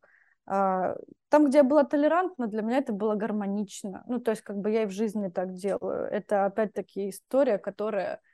у меня там пришла ко мне через какое-то время. Потому что раньше, например, там, не знаю, в 14 лет я мочила бы там тебя, наверное. И для меня это тогда было бы абсолютно гармонично. Я бы тебе доказывала, что ты урод, который ничего не понимает в жизни. Прикольно, сейчас, я бы хотела с тобой в 14 лет поговорить. Но сейчас для меня это как бы не гармонично, то есть объективно. То есть я вполне как бы спокойно отношусь к тому, что кто-то имеет точку зрения, которая отличается от моей. И я, ну, там, иногда чувствую потребность, и, там, яро доказывать свое, но чаще не чувствую. Вот, соответственно, как бы здесь была какая-то такая же история. Насколько тебе глобально этот разговор помог получить те эмоции, которые ты любишь? Вообще супер. Просто блестяще, я считаю. Слушай, а вот насколько вот эта роскошь быть вот аутентичной? Ну, то есть ты же понимаешь, да, что вот как будто бы вот эта вот аутентичность, о которой ты сейчас говоришь, это такая роскошь в наши дни. Ну, то есть это как будто бы вроде как бы тяжелее по жизни с этим. Это тяжело, потому что люди сами себя плохо понимают. То есть, ну, как бы то, что люди хотят кем-то оказаться, это одна история. Но, как бы, в первую очередь, они и себе хотят кем-то оказаться, и сами себя ищут. И это как раз та история, о чем мы говорили, что если бы все могли себе эффективно задавать вопросы и отвечать на них, вообще не было бы проблем и потребности там, в каких-то помогающих профессиях, в принципе, потому что люди бы просто бы вот сами с собой разговаривали или друг с другом, и все были бы счастливы. Тут вопрос просто самореализованности. То есть, ну, как бы, если ты чувствуешь, что ты сейчас живешь той жизнью вот идеальной для себя, то неважно, как бы ты проводишь интервью, ты Илон Маск, или ты стоишь там на табличкой «Свободная касса» в Макдональдсе. То есть если для тебя это максимальное, ну, как бы то, как ты себе видишь свое личное счастье, то это основное и главное, и независимо от того, там, насколько это социально одобряемо или нет. И суть как раз в том, что люди из себя ищут в этом, в чем они, вот в чем мое счастье. Вот мое счастье, вот окей, я ищу какие-то наркотики в общении, но это же просто как бы стимулы какие-то внешние, это же не смысл глубинный, это не база, это просто какие-то... Способ достижения цели. Ну... Не уверена я, что это способ достижения цели. Это безусловный кайф. То есть, понимаешь, вот в этом-то вся идея заключается, что представь себе, что... Это можно говорить, знаешь, о неком везении. Вот представь себе, что кому-то органически повезло, что то, через что он получает удовольствие, вот этот самый как бы кайф от жизни, да, вот это вот аутентичное проживание жизни и гармония с этим связанная, во внешнем мире воспринимается классно. Вот представь себе, классный органический предприниматель. Вот он хочет, вот он нисколько ни себя не делает аджаста. И мир его воспринимает таким, именно поэтому они становятся, видимо, очень великими. И как бы, а когда вот ты такой как бы аутентичный, но мир тебе говорит, слушай, ну и так жить нельзя. Вот мне кажется, вот здесь вот выступает такой, знаешь, соблазн многих людей, когда ты как бы идешь на сделку с самим собой, и отсюда начинают все проблемы. А вопрос же не в этом, вопрос в том, что этим предпринимателям одинаково жизнь показывает, что так жить нельзя, и одинаково показывает, что так жить можно. И вообще у нас на самом-то деле на любые решения, там, которые мы принимаем, там, не знаю, на любые желания, там, цели, у нас идет в жизни одинаковое количество знаков, что все получится и что не получится. Просто мы выбираем для себя как бы замечать какие-то конкретные из них. Вот. И там, те, кто в себя побольше верят, не знаю, больше им там в детстве повезло с верой родителей, безусловной любовью и так далее, с окружением, там, не знаю, с какими-то врожденными генетическими качествами. Для них проще замечать то, что подтверждает их желания, там, цели и так далее. Они просто идут напролом, а остальное как бы для них, ну, как бы несущественная погрешность. Или существенное, но они все равно выбирают там «да», а не «нет». Вот и все. А мир абсолютно нейтрален сам по себе. Ну, хорошая философия. Мне нравится, что ты как бы исключаешь из этого мира, ну, как бы внешние сигналы. Но... Почему я их исключаю? Я, наоборот, их не исключаю. Потому что они есть в одинаковом количестве. Как бы... И это вот не в одинаковом. У меня такое ощущение, что есть диспропорция, что если ты инлайн, то внешней валидации позитивной больше. Если ты в рамках вот текущего... Представь себе, что мы живем как бы циклами какими-то. И вот в каждом этом цикле, в каком-то промежутке есть определенные бенчмарки. Как бы и будучи инлайн, ты получаешь бенефиты этого состояния. Будучи против шерсти, ты можешь получить бенефиты, потому что, возможно, там есть энергия засчитанная. Но этого как бы вакантных мест против шерсти меньше, чем вакантных мест инлайн. Ну, то есть, как бы ты всегда нужен какой-то там 2-3 психа в компании для того, чтобы как бы стать человек, для того, чтобы было интересно. Потому что если все будут очень одинаковы, будет очень постно. Но их не должно быть много, потому что если будет очень много, нарушится какой-то внутренний баланс. Ну, там и конкуренция меньше. Да, но там конкуренции меньше, но эта конкуренция, как бы каждое место, оно очень вакантно. Ну, то есть, как бы там их много не может быть, потому что будет, как бы, на 100 хороших людей должен быть плохой один, ну, условно, неважно там, какой пропорции. Для чего? Для того, чтобы не забывали от того, что значит плохо и хорошо. Для того, чтобы иногда, как бы, напоминать себе, да, что бывает и вот такое в жизни. Но если будет это 50/50, как бы количество черного и количество белого, я не уверен, что это sustainable. Вот представь себе, вот я привожу этот пример. Какая разница, если вопрос в том, помогает тебе это или нет? Вот, знаешь, это как женщинам задают вопрос, вот там женщины, например, могут говорить о том, что там вот мужчины, например, все заняты, там, или там все женаты уже, там, или что-то еще. Задают вопрос очень логичный, на мой взгляд, а тебе все нужны или тебе вообще нужен один? Вот один есть? Вот один, наверное, есть. Ну, какой-нибудь никчемыш какой-нибудь, которого никто не позарился. Слушай, ну, опять-таки, ну, если женщина так это воспринимает, вот так это у нее и будет. Ну, как бы она просто других не увидит. И здесь то же самое, ну, абсолютно то же самое. То есть, как бы, неважно, этих возможностей 100, или там 100 против 100, или 20 против 20, или там 10 против 15, или 10 против 50, они все равно есть. Ты условно там хватаешься за 3 из них, Вот три есть. Супер. Ну, видишь, у тебя достаточно очень такой, знаешь, как бы оптимистичный взгляд на мир. Я не знаю, как это, не может быть он не оптимистичный, потому что оптимистичный, как будто бы опять какая-то окраска в этом. То есть у тебя взгляд, ты смотришь на мир, вот он такой, какой он есть, и я принимаю его таким, каким и есть, и пытаюсь минимально триггериться на все эти... Нет, я просто выбираю то, что мне помогает, а не то, что мне мешает, потому что можно выбрать и другое, но поможет ли мне это там достичь каких-то, ну, условно, своих целей или там исполнить свои желания, ну, очевидно, что нет. Поэтому я выбираю просто то, что мне помогает в этом, а не то, что мне в этом мешает. Это логично.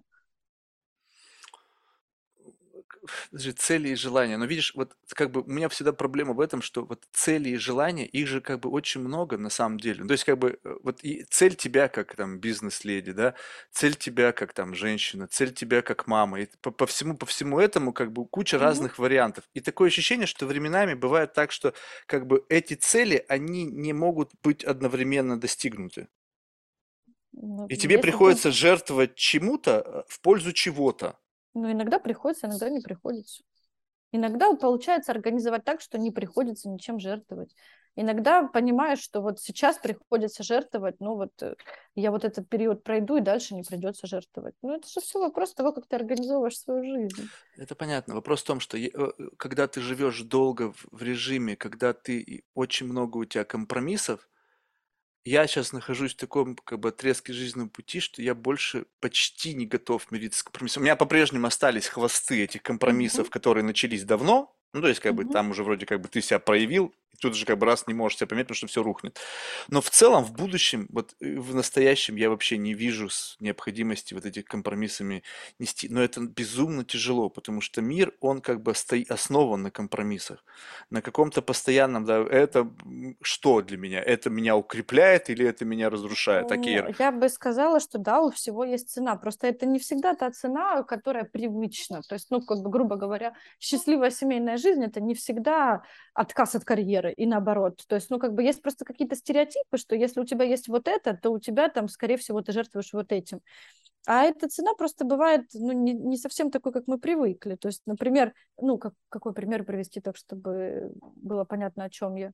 Ну, например, то есть цена за то, что, там, не знаю, ты становишься публичным, известным, там, да, в том, что ты должен отказаться от страха проявляться. Ну, например, там, да, это не совсем там привычное понимание, то есть скорее там скажут о чем-то другом, что, не знаю, ты пожертвуешь семьей, например, или там чем-то еще, ну, неважно, как бы, я просто тебе пример привожу. Цена обычно это какая-то там наша внутренняя история, которую мы платим, ну, где-то преодолевая себя, где-то вкладывая в то, чтобы найти себя, вот, где-то выбирая себя, потому что выбирать себя тоже очень часто неудобно. И это бывает, что связано там с разрушением каких-то отношений, там, того, что человек рядом не готов к тому, что ты выбираешь себя вместо него и так далее. То есть, ну, тем не менее, да, цена, безусловно, есть. Всегда ли возможен этот компромисс? Нет, не всегда. Можно ли к этому стремиться и в итоге дойти до того, что все будет так, как ты... запланируешь, да, возможно. Стремиться к этому нужно, по крайней мере. Но кто-то не доходит за всю жизнь, это тоже бывает. Ну ты вообще вот в этом отрезке довольна своей жизнью? Довольна той ценой, за которую ты платишь за вот это, ну, вот это состояние, в котором ты сейчас находишься? Либо ты считаешь, что, блин, где-то я переплачиваю? Нет, у меня нет ощущения, что где-то переплачиваю. У меня есть ощущение, что если бы я раньше начала делать там определенные вещи, то я просто уже там к моменту сейчас, там, возможно, имела бы какие-то там более высокие результаты в каких-то жизненных сферах. Но это на самом деле невозможно, потому что, ну, как бы тогда мы... Все равно человек на каждом отрезке жизни принимает самое лучшее для себя решение, исходя из того, что он способен принять. Блин, я бы сказал бы так. Блин, я посмотрю на свою жизнь, иногда думаю, блин, какого хера, Марк, ты что, гонишь? Как вообще ты такое решение мог принять? На том этапе, значит, оно для тебя было самым лучшим. Ну, то есть, как самым очевидным, скорее всего, не самым лучшим. Но исходя из твоих ресурсов, того, как ты делал выбор, того, как ты понимал себя, того, как ты понимал, на что ты способен, это было лучше. Вот знаешь, что самое страшное? Вот самое страшное, что вот у меня как бы в моей жизни есть, что вот ты вроде бы, ну, понятно, что всех по-разному, да, но вот как-то все равно ты изменяешь, жизнь идет, вроде бы должен накапливаться опыта, должен накапливаться знаний и всего остального, что каким-то качественным образом должно повлиять на природу принятия решений. Ну, то есть, как бы, чтобы вот как бы ретроспективно потом ты не думал об этих решениях так, как вот я тебе только что сказал. Но ни хрена, по сей день я принимаю решение. И через спустя там какое-то время я вспоминаю о нем, думаю, блин, какого хера? И каждый раз одно и то же. Ты понимаешь, что это до такой степени, как бы, меня эта штука хантит. И в какой-то момент я подумал, думаю, окей, если я не умею правильно принимать решения, давай я просто буду жить в мире, где решения нужно минимизировать, количество событий, в которых нужно принимать решения. И получается так, что эта жизнь, она как будто бы, знаешь, она с одной стороны идет, а с другой стороны ничего в ней не происходит. Ну, потому что если ты не принимаешь решения, то как бы ты ничего не происходит. Но гармонично, супер гармонично. Ну, то есть есть какие-то решения, они как бы не такие, не судьбоносные, знаешь. И получается так, что опять же, вот это вот как бы вопрос саморефлексии. Кто-то бы сказал, блин, научись принимать решения. И вот такое ощущение, что вот в этот момент возникает, а можно ли? Вот представь себе, что вот есть некая такая как бы вот, ну, какой-то такой дебилизм в этом, да, вот, ну, человек, ну, не умеет и все, ну, вот отсутствие слуха. Ну, как бы, есть люди с идеальным слухом, есть люди абсолютно без слуха. Да нет, ну, просто это, мы с тобой тоже это обсуждали сегодня, это вопрос просто жизненных стратегий, которые ты используешь. Можно ли их пристроить? Да, можно, но просто этим надо заниматься. Нужно, во-первых, считать для себя это проблемой, вообще не факт, что ты это считаешь проблемой, несмотря на весь твой предыдущий спич. То есть, возможно, ты видишь в этом какие-то сложности, но в целом для тебя это проблемой не является, потому что ты для себя минимизировал количество решений, пьешь кофе, и тебе вообще в целом все норм. Ты тут с кем-то пообщался, надавил на чьи-то болевые точки, и у тебя наркотики такие пришли, тебе в целом норм. Может быть, тебе не надо там другое. Вот, ну, то есть, как минимум, нужно для себя понимать, что это проблема, с которой я готов работать, там, вкладывать в это ресурсы, время, эмоции, там, что-то еще, не знаю что. Вот, и дальше просто, ну, это такая планомерная ежедневная работа по наблюдению за собой, я бы так сказала, и там отслеживанию своих реакций, потому что очень много мы действительно делаем автоматически. Вот, ну, всем ли это нужно? Нет. Слушай, ну, спасибо большое, честно скажу, реально ты мне сегодня помогла, будем так сказать, что помогла почувствовать. Знаешь, вот это, кстати, любопытно в том плане, что бывает, ну, как бы мне нравится женская энергия, в принципе, так? И эта женская энергия, она так же, как и мужская, наверное, по отношению к женщинам, она разная. Есть, ну, как бы разные, как бы мы говорили, несмотря на то, что мы отрицаем наличие каких-то универсальных инструментов для как бы архетипирования, да, но она отличается и... Бывает так, что мы, опять же, как создавая некий бабл, да, сами для себя, мы как бы наполняем его определенным типом, который, как на наш взгляд, почему-то кажется нам более привлекательный. Ну, то есть, как бы, знаешь, вот, допустим, в окружении тебя определенно, допустим, вот как смотришь на олигархов, у них там окружение модель, ну, как бы стереотип, да, они там в окружении все. Я представляю себе, представляешь себе, ну, как бы там, опять же, еще стереотип на стереотипе, и, в общем, как бы ты в окружении определенного контингента людей. И иногда бывает так, что ты в эту штуку заигрываешься и забываешь о других, как бы вот о других формах, о других психотипах, которые тоже очень прикольные. Когда тебе как бы, ну, показывают какую-то, знаешь, такую женскую силу или там женскую энергию, как бы она вот, она очень приятная, то есть она как бы по отношению к мужчине таким пропахнувшим мускусом, да, и с каким-то потом, там, кровью свернутой, ну, если у меня она так ассоциируется. Женская, она немножечко по-другому как бы представлена, но она тоже очень прикольная. И ты сегодня мне показала это снова. Я забыл уже, как это выглядит. И раньше было много таких девушек в окружении, которые, знаешь, такие палец в рот не клади. Они всегда были такие, знаешь, как бы четкие. Причем нужно правильно понимать, это не феминистки. Это не вот это вот какая-то токсичная... Это точно не феминистка.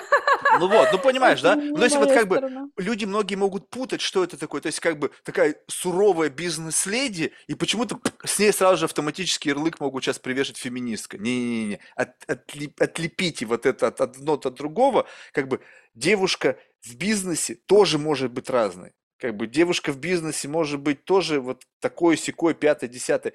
И в этом во всем многообразии есть вот кто-то, кто как бы он... Как-то даже не могу это зацепить, но вот как-то не то чтобы... Ну, то есть не вылазит наружу. Ну, какое-то что-то далекое для меня знакомое, но давно я с этим не сталкивался. Вот как. То есть такое, знаешь, как бы эхо из прошлого, такая ностальгическая. Не, ну вот я тебе клянусь честно, что вот ты мне напомнила кого-то, я не могу кого-то вспомнить в моей жизни.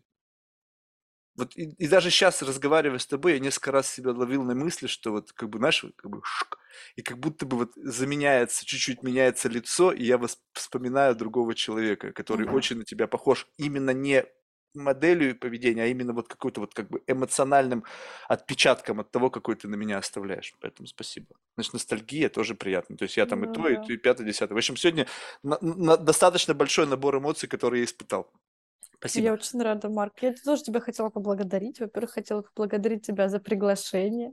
Мне очень приятно, что у нас произошла такая интересная дискуссия. На самом деле, это прикольно, что она произошла вот по твоему особенному формату. Прекрасно понимаю, что именно в нем проявляешься особенный ты, и это классно. Я желаю тебе, чтобы вообще с каждым новым интервью, которое ты берешь, у тебя открывались какие-то новые моменты, в которых ты лучше узнаешь себя. Вообще, это, думаю, самое главное. Да, потому что в любом случае все мы развиваемся именно в отношениях друг с другом, в разных. И на самом деле та форма, которую ты для себя выбрал, она очень, очень хороша. Вот. И я тебе желаю, чтобы вот эти инсайты, которые у тебя возникают в разных диалогах с разными людьми, чтобы они тебя куда-то двигали, куда ты сам захочешь, куда ты сам выберешь, но чтобы это в итоге превращалось именно в те действия, которые тебе позволяют еще больше стать собой, еще лучше узнать себя и еще лучше почувствовать себя в этом мире. Это не про миссию, но это про что-то очень похожее, про свое место в этом мире, про свое проявление в этом мире в том виде, которое тебе максимально кажется подходящим для тебя лично. Вот благодарю тебя. Очень рада нашему знакомству. Приятно. Слушай, а в завершении мы всех наших гостей просим рекомендовать кого-нибудь в качестве потенциального гостя из числа людей, которых ты считаешь интересными лично для себя. Слушай, я понимаю, что после этого разговора это как бы непонятно что. Это медвежья услуга, как бы свинью кому-то подбросить, либо действительно кого-то порекомендовать. Слушай, ну вот так вот сейчас, наверное, не скажу тебе, но подумаю и отпишусь тогда. Хорошо? Хорошо. Ладно, спасибо. Успехов, пока. Да, спасибо, пока.